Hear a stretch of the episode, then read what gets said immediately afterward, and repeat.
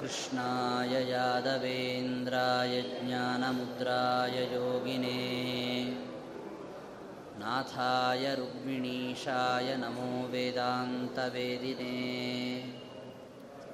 अभ्रमं भङ्गरहितमजडं विमलं सदा आनन्दतीर्थमतुलं भजेतापत्रयापहम्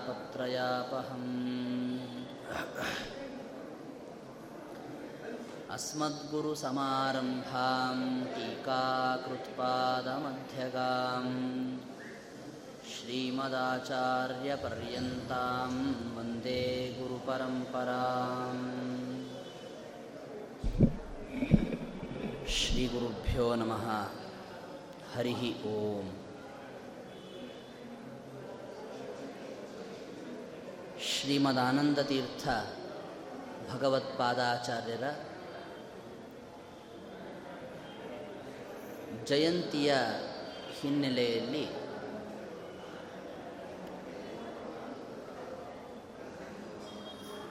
ಅವರ ಅವತಾರದ ಹಿನ್ನೆಲೆಯ ಬಗ್ಗೆ ಕೆಲವು ವಿಚಾರಗಳನ್ನು ನಿನ್ನೆ ದಿವಸ ನಿರೂಪಣೆ ಮಾಡಿದ್ದೇವೆ.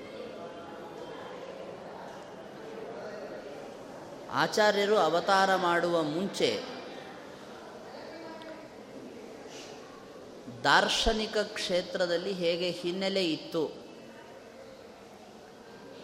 ಹೇಗೆ ವೇದಾದಿ ಸಚ್ಛಾಸ್ತ್ರಗಳನ್ನು ದುರ್ವಾದಿಗಳು ದೂಷಣ ಮಾಡಿದ್ರು ಅನ್ನುವ ವಿಚಾರವನ್ನು ನಿನ್ನೆ ಸ್ವಲ್ಪ ಮಟ್ಟಿಗೆ ನಾವು ಹೇಳಿದ್ದೇವೆ. ಪ್ರಮುಖವಾಗಿ ವೈದಿಕ ಸಿದ್ಧಾಂತಕ್ಕೆ ವಿರೋಧಿಯಾದಂತಹ ಬೌದ್ಧ ಸಿದ್ಧಾಂತ ಪ್ರಚಾರದಲ್ಲಿ ಬಂದಿತ್ತು. ಬೌದ್ಧ ಸಿದ್ಧಾಂತ ಹೆಚ್ಚಿಗೆ ಪ್ರಚಾರದಲ್ಲಿ ಇದ್ದ ಕಾರಣದಿಂದ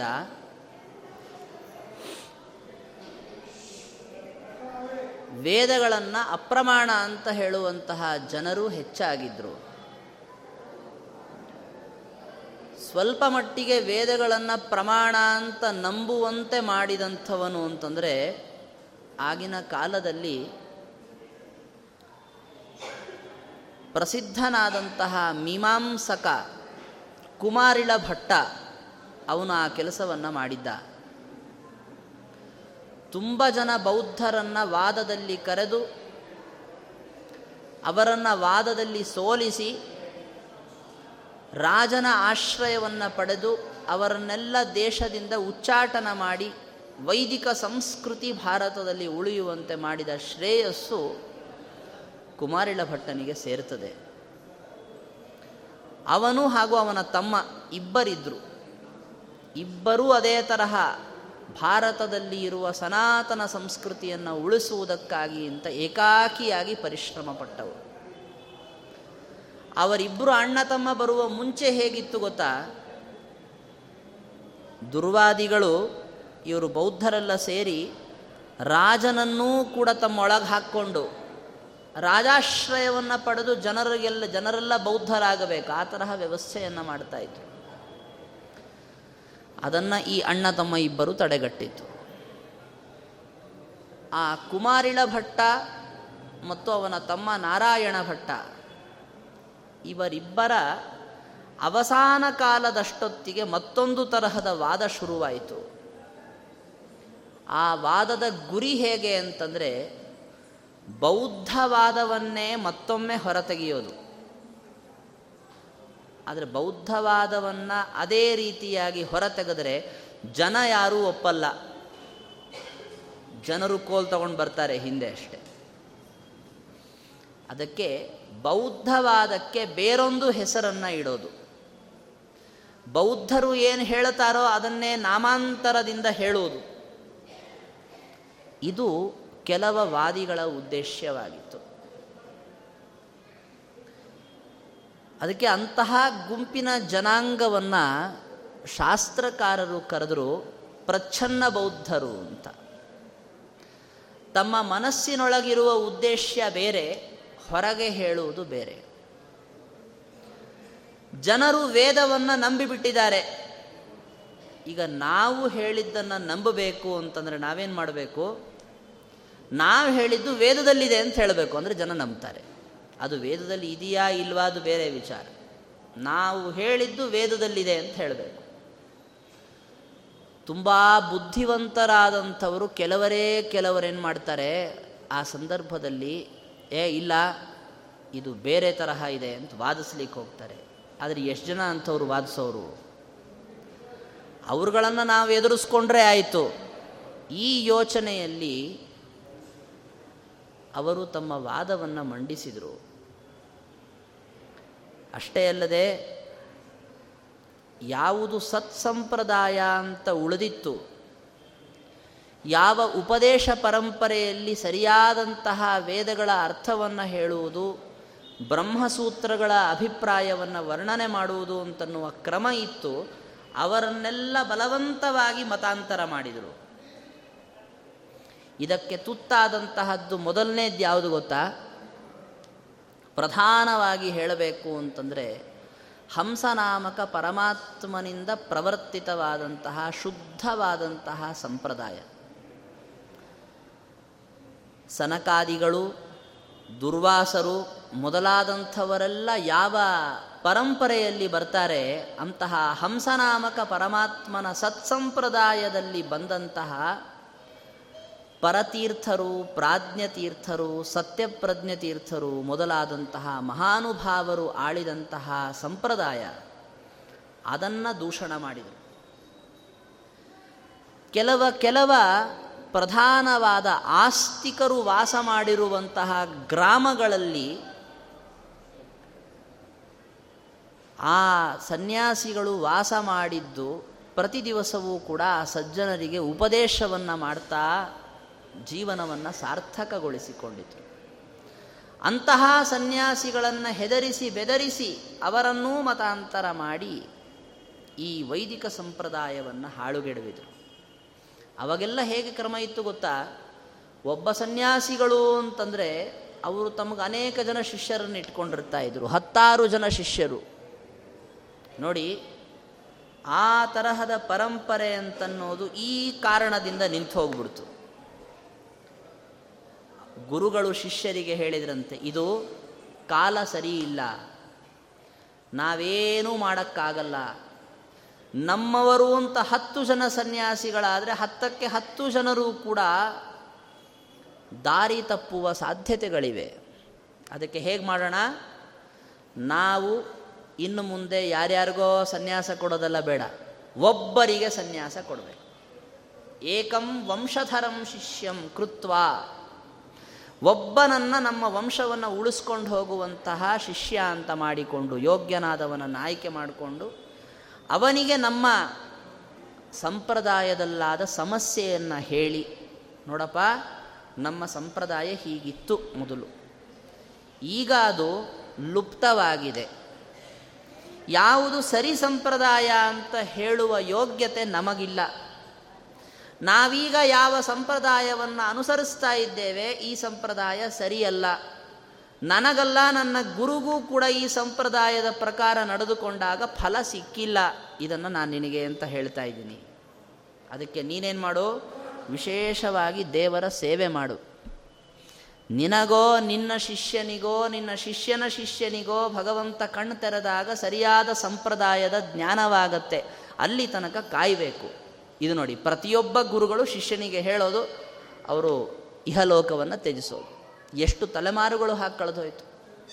ಕೊನೆಗೆ ಬರ್ತಾ ಬರ್ತಾ ಏನಾಗೋಯ್ತು ಗೊತ್ತಾ? ಗುರುಗಳು ಶಿಷ್ಯನಿಗೆ ಈ ಮಾತನ್ನು ಯಾವಾಗ ಹೇಳ್ತಾ ಇದ್ರು ಅಂದ್ರೆ ಕೊನೆಗೆ ದೇಹತ್ಯಾಗ ಮಾಡುವಾಗ ಹೇಳ್ತಾ ಇದ್ರು. ಸನ್ಯಾಸ ಕೊಟ್ಬಿಡ್ತಾ ಇದ್ರು. ಸನ್ಯಾಸಿ ಆಗ್ತಾ ಇದ್ದ ಅವನು. ಸನ್ಯಾಸಿಯಾಗಿ ಅವರು ಯಾವ ಸಂಪ್ರದಾಯ ಇರುತ್ತೋ ಅದೇ ಸಂಪ್ರದಾಯದ ಗ್ರಂಥಗಳನ್ನೇ ಓದ್ಕೊಂಡು ಓದ್ಕೊಂಡು ಅನೇಕ ವಿಧವಾದ ವೇದದ ತಪ್ಪರ್ಥಗಳನ್ನೇ ತಿಳಿದುಕೊಂಡು ಅದನ್ನೇ ಸಮರ್ಥನೆ ಮಾಡ್ತಾ ಜೀವನವನ್ನು ಕಳೀತಾ ಇರುವಾಗ ಕೊನೆಗೆ ಗುರುಗಳು ಇಹಲೋಕ ತಿಳಿಸುವಾಗ ಬಾಯಿಲಿ ಅಂತ ಕರೆಯೋ ನೋಡಪ್ಪ, ಇಷ್ಟು ದಿವಸ ನಾವೇನು ಅನುಸರಿಸಿದ್ದೀವಿ ಯದೇತದಾತ್ಮೈಕ್ಯ ಮುಪಾಸ್ತಿ ಚೋದಿತಂ, ನಮೇ ಗುರೋರಪ್ಯಪರೋಕ್ಷತಾಂ ಗತಂ, ಪುರಾತನಾನಾಮಪಿ ಸೌಮ್ಯ ಕುತ್ರಚಿತ್ತತೋ ಮುಕುಂದಂ ಭಜ ಸಂವಿದೆ ಮುದ. ನೋಡಪ್ಪ ವಿಷ್ಣುವನ್ನು ಉಪಾಸನೆ ಮಾಡ್ರಿ ಒಳ್ಳೆಯದಾಗತ್ತೆ ಅಂತ ಇಷ್ಟು ನಮ್ಮ ಗುರುಗಳು ಹೇಳಿಕೊಟ್ಟಿದ್ದಾರೆ. ನಿರ್ಗುಣೋಪಾಸನೆಯಿಂದ ನಮಗೆ ಉದ್ಧಾರ ಆಗಲ್ಲ. ಇನ್ನೂ ತನಕ ನಿರ್ಗುಣನಾದ ಪರಬ್ರಹ್ಮನನ್ನು ನಾವು ಸಾಕ್ಷಾತ್ಕರಿಸ್ಕೊಳ್ಬೇಕು ಅಂತ ನಾವು ಪ್ರಯತ್ನ ಮಾಡಿದರೂ ಕೂಡ ಆಗಿಲ್ಲ, ನಮ್ಮ ಗುರುಗಳಿಗೂ ಆಗಿಲ್ಲ, ಅವ್ರ ಗುರುಗಳಿಗೂ ಆಗಿಲ್ಲ, ಯಾರೀ ಸಂಪ್ರದಾಯವನ್ನು ಹುಟ್ಟಾಕಿದರೂ ಅವರಿಗೇ ಆಗಿಲ್ಲ. ಎಂದಾಗತ್ತೆ ಇದು? ಕೆಲವರು ಹೇಳಿದರು, ಕಲಿಯುಗದಲ್ಲಾಗೋ ಕೆಲಸ ಅಲ್ಲ ಇದು, ಹಿಂದಿನ ಯುಗಗಳಲ್ಲಾಗ್ತಾ ಇತ್ತು ಅಂತ.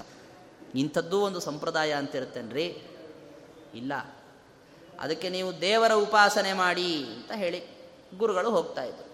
ಶಿಷ್ಯ ಏನೋ ಹೇಳಿದ್ದಾರೆ ಗುರುಗಳು, ಸದ್ಯಕ್ಕಂತೂ ಯಾವುದೂ ದಾರಿ ಇಲ್ಲ ಅನ್ನುವಾಗ ಇದ್ದದ್ದನ್ನೇ ಇಟ್ಕೊಂಡು ಹೋಗೋಣ ಅಂತ.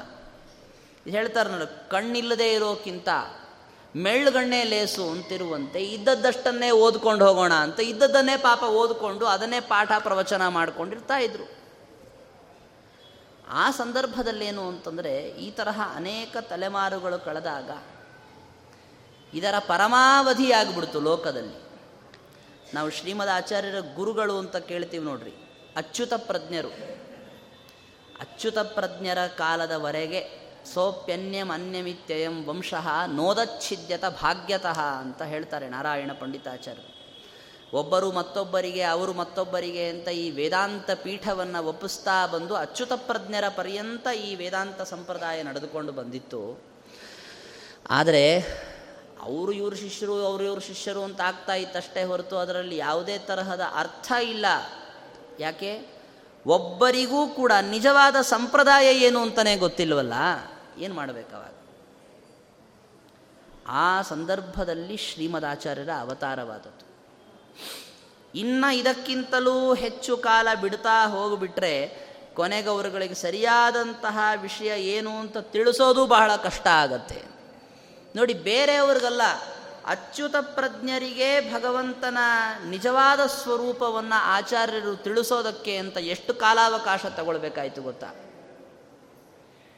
ಅಚ್ಯುತ ಪ್ರಜ್ಞರು ಶ್ರೀಮದ್ ಆಚಾರ್ಯರಿಗೆ ಸನ್ಯಾಸ ಕೊಟ್ಟರು ತಮ್ಮ ಶಿಷ್ಯನಲ್ಲಿ ಇರುವಂತಹ ಬೇಕಾದಷ್ಟು ಗುಣಗಳನ್ನು ಗಮನಿಸಿದರು. ಅಸಾಧಾರಣ ವ್ಯಕ್ತಿ ಇವನು ಅಂತ ಗೊತ್ತಾಯಿತು. ಇಷ್ಟೆಲ್ಲ ಆಗಿಯೂ ಕೂಡ ತಮ್ಮ ಗುರುಗಳಿಗೆ ಆಚಾರ್ಯರು ಬಂದು ಕೂತ್ಕೊಂಡು ಹೇಳಿ, ನೋಡ್ರಿ, ನೀವು ತಿಳಿದುಕೊಂಡಿರುವಂಥ ವಾದ ಸರಿಯಲ್ಲ. ಪರಬ್ರಹ್ಮ ನಿರ್ಗುಣ ಅಂತ ಹೇಳೋದು ಸರಿಯಲ್ಲ. ಈ ಜಗತ್ತನ್ನು ಮಿಥ್ಯಾ ಅಂತ ಹೇಳೋದು ಸರಿಯಲ್ಲ ಅಂತ ಬೋಧನ ಮಾಡಿದರೆ ಒಪ್ಪಲಿಕ್ಕೆ ತಯಾರಿರಲಿಲ್ಲ ಅವರು. ಇದು ಹೇಗಾಯಿತು ಅಂತಂದರೆ ಒಬ್ಬ ರೋಗಿಗೆ ಬಾಯಿ ಕಹಿಯಾದಾಗ ನೀವು ಕಲಸಕ್ಕರೆ ಕೊಟ್ಟರೂ ಕೂಡ ಅವನಿಗೆ ಕಹಿ ಹತ್ತತ್ತೆ. ಅವನಿಗೆ ನೀವು ಇದನ್ನು ನೂರು ಸರಿ ಶಪಥ ಮಾಡಿ, ಇಲ್ಲ ಇದು ಸಿಹಿ ಇದೆ ಅಂತ ಹೇಳಿದರು, ಇಲ್ಲ ಕಹಿ ಇದೆ ಅಂತಲೇ ಅಂತಾನವನು. ಆವಾಗ ನಾವೇನು ಮಾಡಬೇಕಾಗತ್ತೆ ಅಂತಂದರೆ, ಅವನಿಗೆ ಯಾಕಿದು ಕಹಿ ಹತ್ತುತ್ತಾ ಇದೆ? ಮೂಲ ದೋಷವನ್ನು ಹುಡುಕಬೇಕಾಗತ್ತೆ. ಮೂಲ ದೋಷವನ್ನು ಹುಡುಕಿ ಅದಕ್ಕೆ ಚಿಕಿತ್ಸೆಯನ್ನು ನೀಡಿದರೆ ಆವಾಗ ಅವನಿಗೆ ಸ್ವಂತ ಅನ್ನಿಸ್ಬೇಕಿಲ್ಲ ಇದು ಸಿಹಿ ಇದೆ, ನಾನು ಮೊದಲು ಕಹಿ ಅಂತ ಇದ್ದೆ, ಅದು ತಪ್ಪು ಅಂತ ಗೊತ್ತಾಗದೆ. ಆಚಾರ್ಯರು ಆ ಕೆಲಸ ಮಾಡಿದರು ನೋಡಿ ಏನದು ಅಂದರೆ, ಒಂದು ಕಲಿಕಾಲದ ಪ್ರಭಾವ. ಅವರಲ್ಲಿ ಕಲೀಕೃತವಾದಂತಹ ಪ್ರಭಾವದಿಂದ ಅವರಿಗೆ ಸಚ್ಛಾಸ್ತ್ರ ರುಚಿಸ್ತಾ ಇರಲಿಲ್ಲ. ಇನ್ನೊಂದು ಆ ಕಲಿಯ ಪ್ರಭಾವದ ಜೊತೆಗೆ ಅವರು ಮಾಡಿದಂತಹ ದುಶಾಸ್ತ್ರದ ಅಭ್ಯಾಸ ಎರಡನೇದು. ಮೂರನೇದ್ದೇನು ಅಂದರೆ ಅಂಥವರದ್ದೇ ಸಹವಾಸ. ಇವೆಲ್ಲ ಏನು ಅಂತಂದರೆ ಒಂದಕ್ಕಿಂತ ಇನ್ನೊಂದು ಪ್ರಬಲ. ವ್ಯಕ್ತಿಯನ್ನು ಹಾಳು ಮಾಡುವುದಕ್ಕೆ ಒಂದಕ್ಕಿಂತ ಮತ್ತೊಂದು ಪ್ರಬಲವಾದಂತಹ ಕಾರಣಗಳು. ಆಚಾರ್ಯರಂದರು ಇದನ್ನೆಲ್ಲ ಸರಿಪಡಿಸ್ಬೇಕು. ಹೇಗೆ ಸರಿಪಡಿಸ್ಬೇಕು? ನೋಡಿ, ದುಶಾಸ್ತ್ರವನ್ನು ಅಭ್ಯಾಸ ಮಾಡುವ ಒಬ್ಬ ವ್ಯಕ್ತಿಗೆ ದುಶಾಸ್ತ್ರವನ್ನೇ ಅಭ್ಯಾಸ ಮಾಡುವ ಇನ್ನು ಹತ್ತು ಜನರ ಸಹವಾಸ ಸಿಕ್ಕಿದೆ ಅಂತಾದಾಗ ನೀವು ಅದನ್ನು ಬಿಡಿಸ್ಬೇಕು ಅಂದ್ರೆ ಅವರನ್ನೆಲ್ಲ ದೂರ ಮಾಡ್ತೀರಾ? ಅಂದರೆ ಉಡುಪಿಯಿಂದ ಎತ್ಕೊಂಡು ಕರ್ಕೊಂಡೋಗಿ ಬೇರೆ ಕಡೆ ಕೂಡಿಸ್ಕೊಳ್ಳೋಕ್ಕಾಗತ್ತಾ ಅಚ್ಯುತ ಪ್ರಜ್ಞರನ್ನು? ಅವ್ರು ಇರೋ ಅಲ್ಲಿ ಇರ್ತಾರೆ. ಅದಕ್ಕೆ ಆಚಾರ್ಯರು ನೋಡಿ, ಅವರ ವ್ಯಕ್ತಿತ್ವ ಹೇಗಿತ್ತು? ಸಾವಿರ ಜನ ದುರ್ಜನರ ಸಹವಾಸ ಇರಲಿ ಬೇಡ ಅಂತ ಹೇಳಲ್ಲ. ಆದರೆ ಒಬ್ಬ ಆಚಾರ್ಯರಂಥವರ ಸಹವಾಸ ಇತ್ತು ಅಂತಂದರೆ ಅದು ಆ ಅಂತಹ ಅನೇಕ ಜನ ದುರ್ಜನರ ಸಹವಾಸದಕ್ಕಿಂತ ಎಷ್ಟೋ ಪಾಲು ಮೇಲು. ಅದಕ್ಕೆ ಹೇಳ್ತಾರೆ ನೋಡ್ರಿ, ತ್ರಿವಿಕ್ರಮ ಪಂಡಿತಾಚಾರ್ಯರು ಇದನ್ನು ಮನವರೆತು. ಅವರು ಹೇಳಿದರು, ಏನು ಅಂತಂದರೆ ಮಂದಾಕಿನಿ ಸತ್ ಸರಿದಮಲ ಜಲಾಸೇಕ ಸಾಧಿಕ್ಯ ಸಂಗಂ ವಂದೇಹಂ ದೇವಭಕ್ತ್ಯ. ಶ್ರೀಮದ್ ಆಚಾರ್ಯರ ಸ್ವರೂಪ ಎಂತಹದ್ದು ಅಂತಂದರೆ ಅವರ ಜೊತೆಗೆ ನಾವು ಹೋಗಿ ಸೇರೋದು ಅಂತನ್ನೋದೇನಿದೆಯಲ್ಲ? ಅವರ ಜೊತೆಗೆ ನಾವು ಹೋಗಿ ಸೇರೋದು ಅಂದ್ರೇನು? ಅವರು ಪ್ರತ್ಯಕ್ಷವಾಗಿದ್ದಾಗ ಅವರನ್ನು ಹೋಗಿ ಕಂಡು ನಮಸ್ಕಾರ ಮಾಡೋದಾಗಲಿ, ಅಥವಾ ಅವರು ಬರೆದ ಗ್ರಂಥಗಳನ್ನು ಓದೋದಾಗಲಿ ಎಷ್ಟು ಪುಣ್ಯದ ಕೆಲಸ ಗೊತ್ತಾ? ಗಂಗಾ ನದಿಯಲ್ಲಿ ಹೋಗಿ ನೀವು ಅವಗಾಹನ ಸ್ನಾನ ಮಾಡಿದರೆ ನಿಮಗೇನು ಪುಣ್ಯ ಬರಬೇಕು? ಅದಕ್ಕಿಂತಲೂ ಹೆಚ್ಚಿಗೆ ಪುಣ್ಯ ನಿಮಗಿಲ್ಲಿ ಬರುತ್ತೆ. ಬೇಕಾದಷ್ಟು ದೇಹ ಮಲಿನವಾಗಿರಲಿ. ಅದು ಬಾಹ್ಯವಾಗಿಯೇ ದೇಹ ಮಲಿನವಾಗಿರಬಹುದು ಅಥವಾ ಆಂತರಿಕವಾಗಿ ಮಲಿನವಾಗಿರಬಹುದು. ಗಂಗಾ ನದಿಯಲ್ಲಿ ಹೋಗಿ ಅವಗಾಹನ ಮಾಡಿದರೆ ನಮ್ಮ ದೇಹ ಪವಿತ್ರವಾಗತ್ತೆ, ನಮ್ಮ ಮನಸ್ಸು ಪವಿತ್ರವಾಗತ್ತೆ. ಹೇಗೋ ಹಾಗೆ ಆಚಾರ್ಯರ ಜೊತೆಗಿದ್ದು ಬಿಟ್ಟರೆ ಸಾಕು. ಅವರ ಸಹವಾಸದಿಂದಲೇ ಅವರ ಮನಸ್ಸು ಪವಿತ್ರವಾಗಲಿಕ್ಕೆ ಶುರುವಾಗುತ್ತೆ. ಕಲಿ ಎಂಬ ಒಬ್ಬ ಅಸುರನನ್ನು ಸರಿಯಾದ ರೀತಿಯಲ್ಲಿ ನಾಶ ಮಾಡುವ ಸಾಮರ್ಥ್ಯ ಏನಿದೆಯಲ್ಲ, ಇದು ವಾಯುದೇವರಿಗೆ ಇರುವಂತಹದ್ದು. ಇದು ಹೇಗೆ ಅಂದರೆ ಗದೆಯನ್ನು ತೆಗೆದುಕೊಂಡು ಹೊಡೆಯುವಂಥ ಕಲಿಯಲ್ಲ ಇವನು. ಈ ಭೀಮಸೇನ ದೇವರು ದುರ್ಯೋಧನನಿಗೆ ಗದೆ ತಗೊಂಡು ಹೊಡೆದ್ರು. ಹಾಗೆ ಅಚ್ಯುತ ಪ್ರಜ್ಞರ ಮನಸ್ಸಿನಲ್ಲಿ ಸೇರಿಕೊಂಡಂತಹ ಕಲಿಗೆ ಮಧ್ವಾಚಾರ್ಯರು ಗದೆ ತಗೊಂಡು ಹೊಡೆಯಕ್ಕೆ ಬರಲ್ಲ. ಮತ್ತೇನು ಮಾಡಬೇಕಾಗತ್ತೆ? ಅಂತಂದರೆ ಇಲ್ಲಿ ಮಾತಿನ ಬಾಣಗಳನ್ನು ಬಿಡಬೇಕು. ಹೇಗೆ ಅಂದರೆ ಆ ಮಾತೆಂಬ ಬಾಣಗಳು ಹೋಗಿ ಮನಸ್ಸಿಗೆ ನಾಟಬೇಕು. ಆ ತರಹದ ಬಾಣಗಳನ್ನು ಬಿಟ್ಟು ಬಿಟ್ಟು ಅವನನ್ನು ಏನು ಮಾಡಬೇಕು? ಆ ಅಚ್ಯುತ ಪ್ರಜ್ಞರ ಮನಸ್ಸಿನಿಂದ ಹೋಗಿಸ್ಬೇಕು. ಇದು ನೋಡಿ ಆಚಾರ್ಯರು ತಮ್ಮ ಗುರುಗಳು ಅಂತ ಹೇಳಿ ಅವರನ್ನು ಕೂಡಿಸ್ಕೊಂಡು ಕಟ್ಟದು ಕಟ್ಟದು ಕಟ್ಟದು ಅವ್ರದ್ದೆಲ್ಲ ದೋಷಗಳನ್ನು ದೂರ ಮಾಡಿದರು. ಇದು ಅವರೊಬ್ಬರಿಗೆ ಅಂತಲ್ಲ, ಈ ಥರ ಎಷ್ಟು ಜನರಿಗೆ ಆಚಾರ್ಯರು ಅನುಗ್ರಹ ಮಾಡಿದಾರೋ ಲೆಕ್ಕವಿಲ್ಲ. ನೀವು ತ್ರಿವಿಕ್ರಮ ಪಂಡಿತಾಚಾರ್ಯರನ್ನೇ ಉದಾಹರಣೆಗೆ ಸ್ವೀಕರಿಸಿ ನೋಡ್ರಿ. ಬಹಳ ದೊಡ್ಡ ಪಂಡಿತರು ಬಹಳ ದೊಡ್ಡ ಪಂಡಿತರು ಅಂದ್ರೇನು? ಅವರು ಓದಿದಂತಹ ಶಾಸ್ತ್ರ, ಅವರು ಅದ್ವೈತ ಶಾಸ್ತ್ರವನ್ನು ಓದಿದವರು. ಸುಮಾರು ಒಂದು ಕಾಲು ಲಕ್ಷ ಗ್ರಂಥಾತ್ಮಕವಾದ ಶಾಸ್ತ್ರದಲ್ಲಿ ಅಪ್ರತಿಮರಾಗಿದ್ದು. ವಾದಗಳಿಗೆ ಅಂತ ಅವರು ಹೋದರೆ ಅವರನ್ನು ಯಾರೂ ಸೋಲಿಸ್ಲಿಕ್ಕಾಗ್ತಾ ಇರಲಿಲ್ಲ. ಎಲ್ಲಿ ತನಕ ಅಂತಂದರೆ ಶ್ರೀಮದ್ ಆಚಾರ್ಯರು ಬರೆದ ಗ್ರಂಥಗಳನ್ನು ಓದಿ ಆಚಾರ್ಯರು ಹೇಳಿದ ಯುಕ್ತಿಗಳನ್ನು ತಿಳಿದುಕೊಂಡು ಅದನ್ನು ನೀವು ಉಪಯೋಗಿಸ್ಕೊಂಡು ತ್ರಿವಿಕ್ರಮ ಪಂಡಿತಾಚಾರ್ಯರ ಜೊತೆಗೆ ಮಾತಾಡೋದಕ್ಕೆ ಅಂತ ಹೋದರೂ ನಿಮ್ಮನ್ನು ಅವರು ಸೋಲಿಸಿ ಕಲಿಸ್ತಾ ಇದ್ರು ಹೀಗೆ. ಪಾಪ ನೀವು ಹೇಳಿರೋದು ಸರಿ ಇರ್ತಿತ್ತು. ಅವರಿಗದು ಸರಿ ಇದೆ ಅಂತ ಗೊತ್ತಾಗಿರ್ತಿತ್ತು. ಆದರೆ ಧೂಳಿ ಪ್ರಕ್ಷೇಪ ಮಾಡಿಬಿಡೋದು. ನಿಮ್ಗೆ ಏನಾಯಿತು ಅಂತಲೇ ಗೊತ್ತಾಗ್ತಿರ್ಲಿಲ್ಲ. ಅಯ್ಯೋ, ನಾ ಹೇಳಿ ತಪ್ಪಾಯ್ತಾ ಅನ್ಕೊಂಡು ಮನೆಗೆ ಬರಬೇಕು. ಮನೆಗೆ ಬಂದಮೇಲೆ, ಏ, ಇಲ್ಲ, ನಾ ಹೇಳಿ ಸರಿನೇ ಇತ್ತು ಅಂತ ಗೊತ್ತಾಗ ಏನು ಉಪಯೋಗ? ವಾದ ಮುಗಿದೋಗಿರತ್ತಷ್ಟೊತ್ತಿಗೆ. ಈ ತರಹದ ಸಮಸ್ಯೆಯನ್ನು ಅನುಭವಿಸಿ ಬಹಳ ಜನ ತ್ರಿವಿಕ್ರಮ ಪಂಡಿತಾಚಾರ್ಯರ ಜೊತೆಗೆ ವಾದ ಮಾಡಿ, ಮಧ್ವ ಸಿದ್ಧಾಂತ ಸರಿ ಇದೆ ಅಂತ ಹೇಳಕ್ಕೆ ಹೋಗಿ ವಾಪಸ್ ಬಂದಿದ್ರು. ಸಾಧ್ಯವಾಗಿರಲಿಲ್ಲ. ಆದರೆ ತ್ರಿವಿಕ್ರಮ ಪಂಡಿತಾಚಾರ್ಯರಿಗೆ ಒಳಗೊಳಗೆ ಸಮಸ್ಯೆ ಇತ್ತು. ಯಾವ ಬ್ರಹ್ಮಸೂತ್ರ ಭಾಷ್ಯವನ್ನು ತೆಗೆದರೂ ಅವರಿಗೆ ಸಮಸ್ಯೆ ಬಗೆಹರಿತಾ ಇರಲಿಲ್ಲ. ಏನೋ ವಿರೋಧಗಳು, ಏನೋ ಸುಮ್ಮನೆ ಎಳೆದು ತಂದು ಹಚ್ತಾ ಇದ್ದಾರೆ ಅನ್ನುವಂತೆ ವ್ಯಾಖ್ಯಾನಗಳು ಇಂಥವನ್ನೆಲ್ಲ ತಗೊಂಡು ಏನು ಮಾಡೋದು?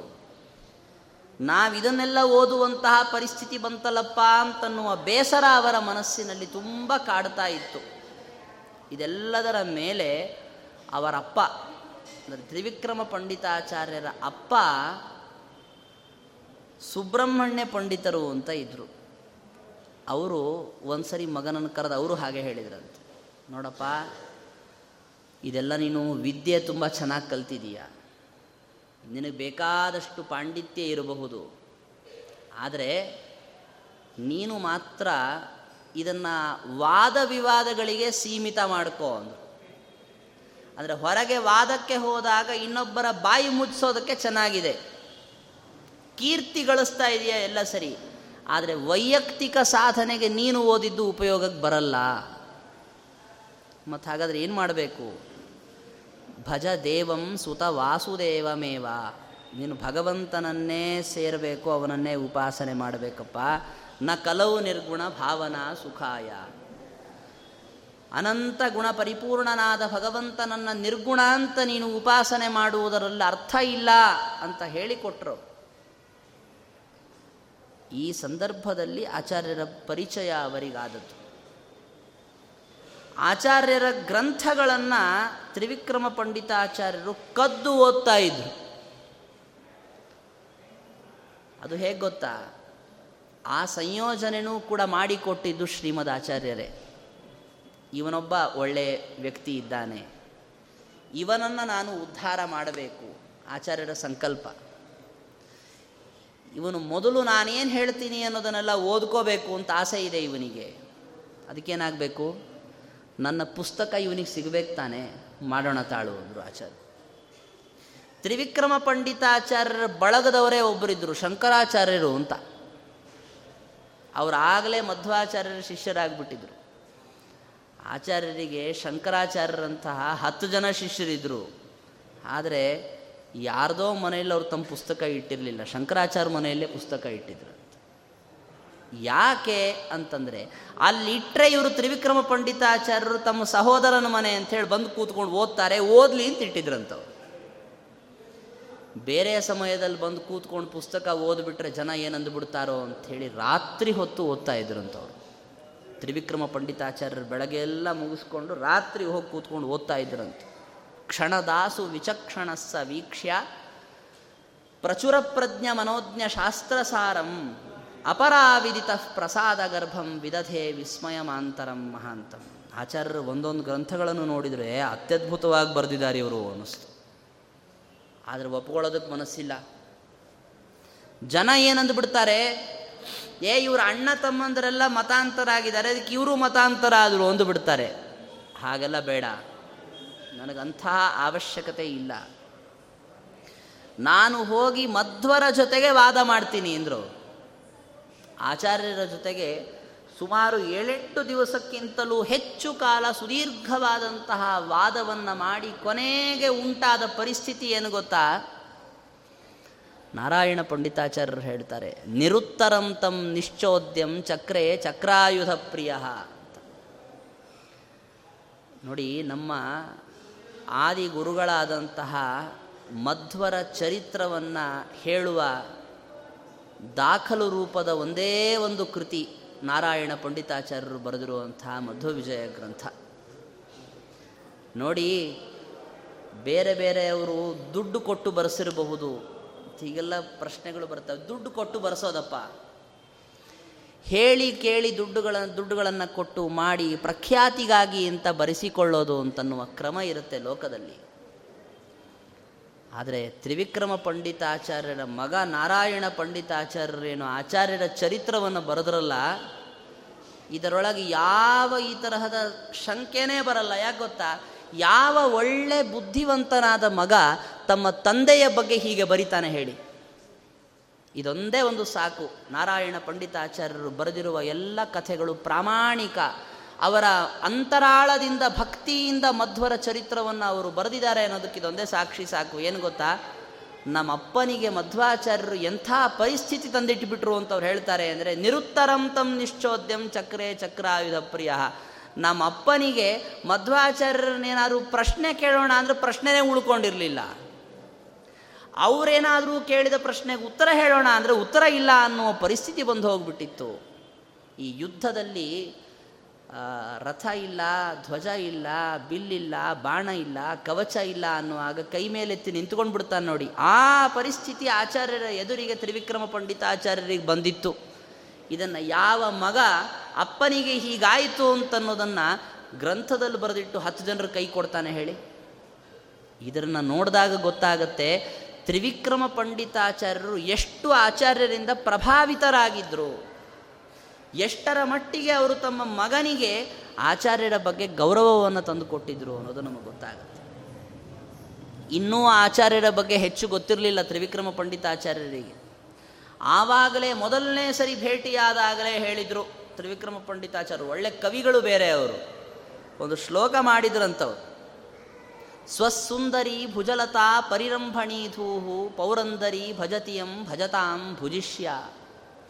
ಆನಂದ ತೀರ್ಥ ಭಗವತ್ ಪದ ಪದ್ಮರೇಣು ಸ್ವಾನಂದದೋ ಭವತು ತೇ ಜಯಸಿಂಹ ಭೂಪ ಅಂತ. ಜಯಸಿಂಹ ಅಂತ ರಾಜ ಇದ್ದ. ಆ ರಾಜನಿಗೆ ಅತ್ಯಂತ ಬೇಕಾದಂತಹ ಪಂಡಿತರು ತ್ರಿವಿಕ್ರಮ ಪಂಡಿತಾಚಾರ್ಯರು. ಅವನು ಶ್ರೀಮದ್ ಆಚಾರ್ಯರನ್ನು ತನ್ನ ಆಸ್ಥಾನಕ್ಕೆ ಕರೆಸಿಕೊಂಡಿದ್ದ. ಅವರ ಪಾದ ಪ್ರಕ್ಷಾಲನ ಮಾಡಿ ನಮಸ್ಕಾರ ಮಾಡ್ತಾ ಇದ್ದ ರಾಜ ಅನ್ನುವಾಗ ಕವಿಗಳಾಗಿ ತ್ರಿವಿಕ್ರಮ ಪಂಡಿತಾಚಾರ್ಯರು ಈ ಶ್ಲೋಕ ಮಾಡಿದ್ದು. ಅವರು ಆವಾಗಲೇ ಏನೂ ಮಧ್ವಾಚಾರ್ಯರ ಪರಿಚಯ ಇರಲಿಲ್ಲ, ಮಧ್ವಾಚಾರ್ಯರ ಗ್ರಂಥ ಗೊತ್ತಿರಲಿಲ್ಲ. ಆ ಮಧ್ವಾಚಾರ್ಯರ ಮುಖ ನೋಡಿದ ಕೂಡಲೇ ಹಾಗೆ ಅನಿಸ್ತಂಥವ್ರಿಗೆ ಏನು ಅಂದರೆ, ಇವರ ಪಾದಧೂಳಿಯನ್ನು ಉಪಾಸನೆ ಮಾಡಿದರೆ ಯೋಗ್ಯತೆ ಇತ್ತು ಅಂದರೆ ಇಂದ್ರ ಪದವಿಯೂ ಸಿಗಬಹುದು. ಇದು ಆಚಾರ್ಯರ ಮಹಿಮೆ ಅಂತ ಅವನು ಕಂಡುಹಿಡಿದುಕೊಂಡಿರೋದು ತ್ರಿವಿಕ್ರಮ ಪಂಡಿತಾಚಾರ್ಯ ಅಲ್ರಿ ಇದು ಹೇಗೆ ಗೊತ್ತಾಯ್ತು ಅವರಿಗೆ ಅಂತ ನಾವು ಕೇಳಿದ್ವಿ. ಈ ಪ್ರಶ್ನೆಯನ್ನು ಬಹುಶಃ ನಾರಾಯಣ ಪಂಡಿತಾಚಾರ್ಯರು ಕೇಳಿದರು ಅಂತ ಕಾಣುತ್ತೆ. ತಮ್ಮಪ್ಪನ ಹತ್ರ ಹೋಗಿ, ಇದೆಲ್ಲ ಹೇಗೆ ಗೊತ್ತಾಯ್ತು ನಿಮಗೆ? ಅದಕ್ಕೆ ಕವಿತೆಯ ಶೈಲಿಯಲ್ಲಿ ಅವರು ಉತ್ತರ ಹೇಳ್ತಾರೆ ಏನು ಅಂದರೆ, ಈಗ ಗೊತ್ತಿಲ್ಲದೆ ಇರುವ ಕಾಡಲ್ಲಿ ಒಂದು ದುಂಬಿ ಪ್ರವೇಶವನ್ನು ಮಾಡತ್ತೆ. ಹೂವು ಎಲ್ಲಿದೆ ಅಂತನ್ನುವ ವಿಳಾಸವನ್ನು ಯಾರು ಅದಕ್ಕೆ ಕೊಡ್ತಾರಾ? ನೋಡು, ಹೂವಿಲ್ಲಿದೆ, ಇಲ್ಲಿ ಹೋಗು ಎಡಕ್ಕೆ ಹೋಗು ಬಲಕ್ಕೆ ಹೋಗು, ಮುಂದೆ ಹೋಗು ಯಾರು ಹೇಳ್ತಾರಾ? ಇಲ್ಲ. ಹೂವು ಇತ್ತು ಅಂತಾದರೆ ಅದರ ಸುವಾಸನೆ ಆ ದುಂಬಿಯ ತನಕ ಬಂದು ತಲುಪೇ ತಲುಪತ್ತೆ. ಇದರೊಳಗೆ ಮಕರಂದ ಇದೆಯಾ ಇಲ್ವಾ? ಈ ಮಕರಂದವನ್ನು ಹೇಗೆ ಹೀರಬೇಕು? ಇದು ದುಂಬಿಗೆ ಯಾರೂ ಹೇಳಿಕೊಡೋ ಕೆಲಸ ಅಲ್ಲ. ಹಾಗೆ ಒಳ್ಳೆ ಜ್ಞಾನಿಗಳು, ವಿವೇಕಿಗಳು ಅಂತಾದ ತ್ರಿವಿಕ್ರಮ ಪಂಡಿತಾಚಾರ್ಯರಿಗೆ ಆಚಾರ್ಯರನ್ನು ನೋಡು ನೋಡ್ತಿದ್ದಂತೆಯೇ ಇವರಿಂತಹ ಭಾಳ ದೊಡ್ಡ ವ್ಯಕ್ತಿಗಳು ಅಂತ ಅನಿಸ್ಬಿಡ್ತು. ಆಗಿನ ಕಾಲದ ತುಂಬ ಜನ ಆಚಾರ್ಯರನ್ನು ಈ ತರಹ ಪರೀಕ್ಷೆ ಮಾಡಿಬಿಟ್ಟಿದ್ದಾರೆ. ಇವತ್ತು ನಾಲ್ಕು ಜನ ನಾಲ್ಕು ತರಹ ಮಾತಾಡಬಹುದು. ಯಾಕೆ? ಅವರು ಪ್ರತ್ಯಕ್ಷವಾಗಿ ಬಂದು ಕೂತಿಲ್ಲ ಅಂತಾದದಕ್ಕೆ ಹತ್ತು ಹಲವು ಮಾತುಗಳು ಹೊರಡಬಹುದು ಅವರ ಗ್ರಂಥಗಳಲ್ಲಿ ಉದಾಹರಿಸಿರುವ ಅನೇಕ ಪುರಾಣ ವಾಕ್ಯಗಳು ನಮಗಿವತ್ತು ಪುರಾಣದಲ್ಲಿ ಸಿಗಲಿಕ್ಕಿಲ್ಲ. ಏ, ಇಲ್ರಿ, ಅವರು ತಮ್ಮ ಮತ ಸಮರ್ಥನೆಗಾಗಿ ಹುಟ್ಟಿಸಿ ಕೊಟ್ಟಿದ್ದಾರೆ ಪುರಾಣ ವಾಕ್ಯಗಳನ್ನು.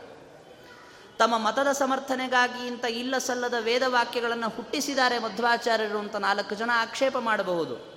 ಆಚಾರ್ಯರು ಇದ್ದಾಗ ಒಬ್ಬರು ಆಕ್ಷೇಪ ಮಾಡಬೇಕಾಗಿತ್ತು. ಅವರು ಆವಾಗ ಉತ್ತರ ಹೇಳ್ತಾ ಇದ್ರು. ನೋಡಿ, ಆಚಾರ್ಯರು ಬದರಿಕಾಶ್ರಮವನ್ನು ಪ್ರವೇಶ ಮಾಡಿ ಸುಮಾರು ಒಂದು ಮುನ್ನೂರು, ನಾನ್ನೂರು ವರ್ಷಗಳಾದ ಮೇಲೆ ಎಲ್ಲರೂ ಧ್ವನಿ ಎತ್ತಿದ್ರು. ಅಲ್ಲಿ ತನಕ ಒಬ್ಬರು ಧ್ವನಿ ಎತ್ತಬೇಕು? ಯಾಕೆ ಎತ್ತಲಿಲ್ಲ ಹೇಳಿ? ಆವಾಗ ಅಂತಹ ವಿವೇಕಿಗಳು ಬದುಕಿದ್ರು. ಆಚಾರ್ಯರು ಅಲ್ಲಲ್ಲಲ್ಲಿ ಸಭೆಗಳಿಗೆ ಹೋದಾಗ ಒಂದು ಕಡೆಗೆ ಹೇಳ್ತಾರೆ, ಈ ಪದ್ಮನಾಭ ತೀರ್ಥರು ಅಂತ ನಾವೇನು ಕೇಳ್ತೀವಲ್ಲ, ಅವರು ಇದ್ದಂತಹ ಸಭೆ ಅದು. ಗೋದಾವರಿ ನದಿ ತೀರದಲ್ಲಿ ನಡೆದಂತಹ ಸಭೆ. ಆ ಸಭೆಯಲ್ಲಿ ಎಂತೆಂತಹ ಪಂಡಿತರು ಬಂದಿದ್ದರು ನಾವಿವತ್ತಿಗೆ ಒಂದು ವೇದದ ಶಾಖೆಯನ್ನು ಪೂರ್ಣವಾಗಿ ಓದಿದ ಪಂಡಿತರನ್ನು ಕಾಣಬೇಕಾದರೆ ಇಡೀ ಭಾರತವೆಲ್ಲ ಜಾಲಾಡಬೇಕಾಗತ್ತೆ. ಇಡೀ ವೇದವನ್ನು ಅರ್ಥ ಮಾಡಿಕೊಂಡವ್ರನ್ನ ಹುಡುಕೋದು ಅನ್ನೋದು ಇನ್ನೂ ಕಷ್ಟ. ಆದರೆ ಅವತ್ತಿಗೆ ಶೋಭನ ಭಟ್ಟರು ಅಂತ ಪದ್ಮನಾಭ ತೀರ್ಥರ ಪೂರ್ವಾಶ್ರಮದ ಹೆಸರು. ಶೋಭನ ಭಟ್ಟರು ಯಾವ ಸಭೆಯಲ್ಲಿ ಉಪಸ್ಥಿತರಾಗಿದ್ದರೂ ಆ ಸಭೆಯಲ್ಲಿ ಆಚಾರ್ಯರು ಹೋದರೆ ಅಲ್ಲಿ ಎಂತೆಂತಹ ಪಂಡಿತರು ಬಂದಿದ್ರು ಗೊತ್ತಾ? ಸುಮಾರು ಹದಿನೆಂಟು ವೇದದ ಶಾಖೆಗಳನ್ನು ಓದಿದ ಪಂಡಿತರು ಬಂದಿದ್ರಂತಲ್ಲಿ ನಮಗೆ ಹದಿನೆಂಟು ವೇದದ ಶಾಖೆ ಹೆಸರು ಹೇಳಿ ಅಂದರೆ ನಮಗೆ ಗೊತ್ತಿರಲ್ಲ. ಅದನ್ನು ಓದೋದು ಅನ್ನೋದು ದುರುತೋಪಾಸ್ತರಿ ಅಂತಹ ಹದಿನೆಂಟು ವೇದದ ಶಾಖೆಗಳನ್ನು ಓದಿದಂತಹ ವ್ಯಕ್ತಿಗಳು ಬಂದು ಕೂತಂತಹ ಸಂದರ್ಭದಲ್ಲಿ ಅವರ ಮುಂದೆ ನೀವು ಈ ತರಹ ಹುಟ್ಟಿಸಿ ವೇದವಾಕ್ಯಗಳನ್ನು ನೋಡ್ರಿ, ನಾನು ಈ ಥರ ವೇದವಾಕ್ಯ ಹೇಳಿದ್ದೀನಿ ಅಂತ ಹೇಳೋ ಧೈರ್ಯ ಯಾರಿಗಿದೆ ಹೇಳಿ? ಆಚಾರ್ಯರು ಅಂತಹ ವೇದವಾಕ್ಯಗಳಿಗೆ ವ್ಯಾಖ್ಯಾನ ಮಾಡ್ತಾ ಇದ್ರು. ಒಬ್ಬೊಬ್ಬರು ಪರೀಕ್ಷೆ ಮಾಡಿದ್ರಂತ ಆಚಾರ್ಯರನ್ನು. ಪಂಡಿತರನ್ನು ಪಂಡಿತರು ಪರೀಕ್ಷೆ ಮಾಡೋದು ಅಂತ ನೀವೆಲ್ಲ ನೋಡಿದಿರಿ ಹೇಳಿ? ಆಚಾರ್ಯರು ಸಣ್ಣ ವಯಸ್ಸಿನ ಹುಡುಗ. ಎಲ್ಲ ವಯಸ್ಸಾದಂಥ ಎಪ್ಪತ್ತೆಂಬತ್ತು ವರ್ಷದ ಅನೇಕ ಜನ ಪಂಡಿತರು ಏನು ಹೇಳ್ತಾನೆ ಈ ಸಣ್ಣ ಹುಡುಗ? ಏನು ಮಾತಾಡ್ತಾನೆ? ಪರೀಕ್ಷೆ ಮಾಡುವುದರಲ್ಲೇ ಎಲ್ಲರ ಉದ್ದೇಶ ಇರ್ತಾ ಇತ್ತು. ಒಬ್ಬೊಬ್ಬರೂ ಕೂಡ ಏನು ಅಂತಂದರೆ ತೇ ಪೃಥಕ್ ಪೃಥಗಮಂ ಸ್ವಶಾಖಯ ದರ್ಶನೇನ ಚ ಪರೀಕ್ಷ್ಯ ನಿರ್ಜಿತಾ ಸರ್ವವಿತ್ ತ್ವಮಸಿ ಮುಖ್ಯತಃ ಕವೇ ನಾಸ್ತಿತೆ ಸದೃಶ ಇತ್ಯಥಾ ಬ್ರುವನ್. ಒಬ್ಬೊಬ್ಬರು ಬಂದು ತಮಗೆ ಬರುವ ಶಾಖೆಗಳಲ್ಲಿ ಆಚಾರ್ಯರನ್ನು ಪರೀಕ್ಷೆ ಮಾಡಿ ವೇದದಲ್ಲಿ ಪರೀಕ್ಷೆ ಮಾಡಿ ನಿಮಗೆ ಸದೃಶರಾದವರು ಯಾರಿಲ್ಲ ನೀವು ಸರ್ವಜ್ಞರಿದ್ದೀರಿ. ನಿಮ್ಮ ತರಹ ಪ್ರತಿಭೆ ಇರಬೇಕು ಅಂತಂದರೆ ಇದು ದೇವತೆಗಳಲ್ಲೂ ಸಿಗೋದು ಕಷ್ಟ ಇದೆ ಅಂಥೇಳಿ ನಮಸ್ಕಾರ ಮಾಡಿ ಹೋದರು ಆಗಿನ ಕಾಲದ ಪಂಡಿತರು, ಇವತ್ತು ವೇದದ ಜ್ಞಾನವೇ ಗೊತ್ತಿಲ್ಲ, ವೇದ ವಾಕ್ಯ ಅಂದರೆ ಹೇಗಿರುತ್ತೆ ಅಂತ ಗೊತ್ತಿಲ್ಲದೆ ಇದ್ದವರು ಆಕ್ಷೇಪ ಮಾಡ್ತಾರೆ ಅಂದರೆ ದಡ್ಡತನ. ಆಚಾರ್ಯರ ಜ್ಞಾನ ಅಷ್ಟು ವಿಶಾಲವಾಗಿತ್ತು. ನೋಡಿ, ಶೋಭನ ಭಟ್ಟರಂಥವರು ಯಸ್ತ್ರಯಿ ಸಕಲ ಪಕ್ಷ ಶಿಕ್ಷಕ, ತತ್ರ ಸಂಸದಿ ವರಿಷ್ಠ ಸಮ್ಮತಃ ಶೋಭನೋಪಪದ ಭಟ್ಟನಾಮಕ ಪೂರ್ಣ ಸಂಖ್ಯ ಮನಮನ್ ಮುಹುರ್ಮುದ ಆ ಹದಿನೆಂಟು ಶಾಖೆಗಳನ್ನು ಓದಿದ ಎಲ್ಲ ಪಂಡಿತರನ್ನು ನಿಯಮನ ಮಾಡುವ ಸಾಮರ್ಥ್ಯ ಇತ್ತವರಿಗೆ. ಆದ್ರೇನು? ಎಲ್ಲ ಜ್ಞಾನ ಇದೆ ರೀ ಆದರೆ ಇದು ನಾವು ತಿಳಿದುಕೊಂಡಿದ್ದೆ ಅದು ಸರಿ ಇಲ್ಲ ಅಂತ ಅವ್ರಿಗೆ ಗೊತ್ತಿತ್ತಂತೆ. ಯಾವಾಗ ಆಚಾರ್ಯರ ಹತ್ರ ಅವರು ಪಾಠ ಹೇಳಿಸ್ಕೊಂಡ್ರು, ಅವತ್ತಿನಿಂದ ಅವರು ಬೇರೆ ಕಡೆಗೆ, ಅವರು ಹತ್ತಿರಕ್ಕೂ ಹೋಗಲಿಲ್ಲಂತ ಹೇಗೆ ಆಗೋಗ್ಬಿಡ್ತು ಗೊತ್ತಾ ಅವರ ಸ್ವಭಾವ? ಮೋಹ ಪೀತ ಲವಣೋದಕೋ ಮುಹುಹು, ಪ್ರಾಕ್ ಪಿಪಾಸುರ ಅಮೃತಂ ಪಿಬನ್ನಿವ ಒಬ್ಬ ವ್ಯಕ್ತಿ ಬಾಯಾರಿಕೆ ಆಗಿದೆ ಅಂತ ಒದ್ದಾಡ್ತಾ ಹೋಗಿ ನೀರೇ ಕಾಣದೆ ಸಮುದ್ರದ ನೀರನ್ನು ಕುಡಿದು ಬಿಟ್ಟ. ಪಾಪ ಸಿಕ್ಕಿದ್ದೇ ಅದೊಂದೇ ನೀರು ಅವನಿಗೆ. ಉಪ್ಪು ನೀರು. ಬಾಯಾರಿಕೆ ಕಡಿಮೆ ಆಗುತ್ತೇನ್ರಿ. ನೀರು ಕುಡಿತಾ ಇದ್ದೇವೆ ಅಷ್ಟೆ. ಏನು ಕುಡಿತಾ ಇದ್ದೀರಿ? ನೀರು ಕುಡಿತಾ ಇದ್ದೇವೆ. ಬಾಯಾರಿಕೆ ಹೋಯ್ತಾ? ಇಲ್ಲ ರೀ. ಬರೀ ಹೊಟ್ಟೆ ಡೊಳ್ಳಾಗಬೇಕಷ್ಟೇ ಹೊರತು ಬಾಯಾರಿಕೆ ಕಡಿಮೆ ಆಗಲ್ಲ. ಆ ಪರಿಸ್ಥಿತಿಯಲ್ಲಿ ಬನ್ನಿ ನಿಮಗೆ ಕೊಡ್ತೀವಿ ಬನ್ನಿ ಅಂತ ಕರ್ಕೊಂಡು ಹೋಗ್ಬಿಟ್ಟು ಒಂದು ಲೋಟ ಅಮೃತ ಕೊಟ್ಬಿಟ್ರೆ ಹೇಗಾಗಬೇಕೋ? ಹಾಗಾಗ್ಬಿಡ್ತು ಪದ್ಮನಾಭ ತೀರ್ಥರಿಗೆ. ಏನು ಬ್ರಹ್ಮಸೂತ್ರಗಳ ನಿಜವಾದ ಅರ್ಥ? ಏನಿದೆ ಪುರಾಣಗಳ ಅಭಿಪ್ರಾಯ? ನಾವು ಉಪನಿಷತ್ತುಗಳಿಗೆ ಅರ್ಥ ಅಂದರೆ ಹೇಗೆ ಹೇಳಬೇಕು? ಈ ಕಲೆಯನ್ನು ಕಲ್ತ್ಕೊಂಡ್ರು ಮಧ್ವಾಚಾರ್ಯರಿಂದ ಅವರು. ಶ್ರೀಮದ್ ಆಚಾರ್ಯರನ್ನು ಆಗಿನ ಕಾಲದಲ್ಲಿ ಜನ ವೇದ ಪ್ರವಚನಾಚಾರ್ಯರು ಅಂತ ಕರಿತಿದ್ರು. ವೇದ ಪ್ರವಚನ ಮಾಡಬೇಕು ಅಂದರೆ ಮಧ್ವಾಚಾರ್ಯರನ್ನು ಕೇಳಿ ಅಂತ ಇದ್ರು. ಮಧ್ವಾಚಾರ್ಯರು ಬದರಿಕಾಶ್ರಮಕ್ಕೆ ಹೋಗ್ಬಿಟ್ರು ಸ್ವಲ್ಪ ದಿವಸ ಆದಮೇಲೆ.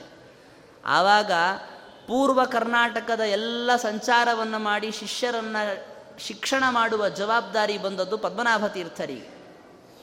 ಪದ್ಮನಾಭ ತೀರ್ಥರು ಎಲ್ಲರೂ ಸಭೆಗೆ ಹೋದರು ಅಂದರೆ ಜನ ಏನು ಮಾಡ್ತಿದ್ರು ಅಂತ ಗೊತ್ತಾ? ನಿಮ್ಮ ಗುರುಗಳು ಬರ್ತಾ ಇದ್ರು ಸಭೆಗಳಿಗೆ ವೇದಗಳನ್ನು ಪ್ರವಚನ ಮಾಡ್ತಾ ಇದ್ರು, ಎಷ್ಟು ಚೆನ್ನಾಗಿ ಪ್ರವಚನ ಮಾಡ್ತಾ ಇದ್ರು, ನೀವು ಮಾಡ್ತೀರಾ ಅಂತ ಕೇಳೋರಂತ.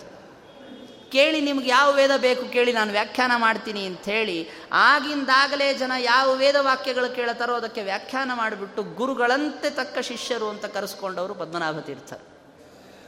ನೋಡಿ ಆಚಾರ್ಯರು ಇಂತಹ ನಾಲ್ಕಾರು ಜನ ತಮ್ಮ ಶಿಷ್ಯರನ್ನು ಸಿದ್ಧಪಡಿಸಿಟ್ರಲ್ಲ, ಇದು ಹೇಗೆ?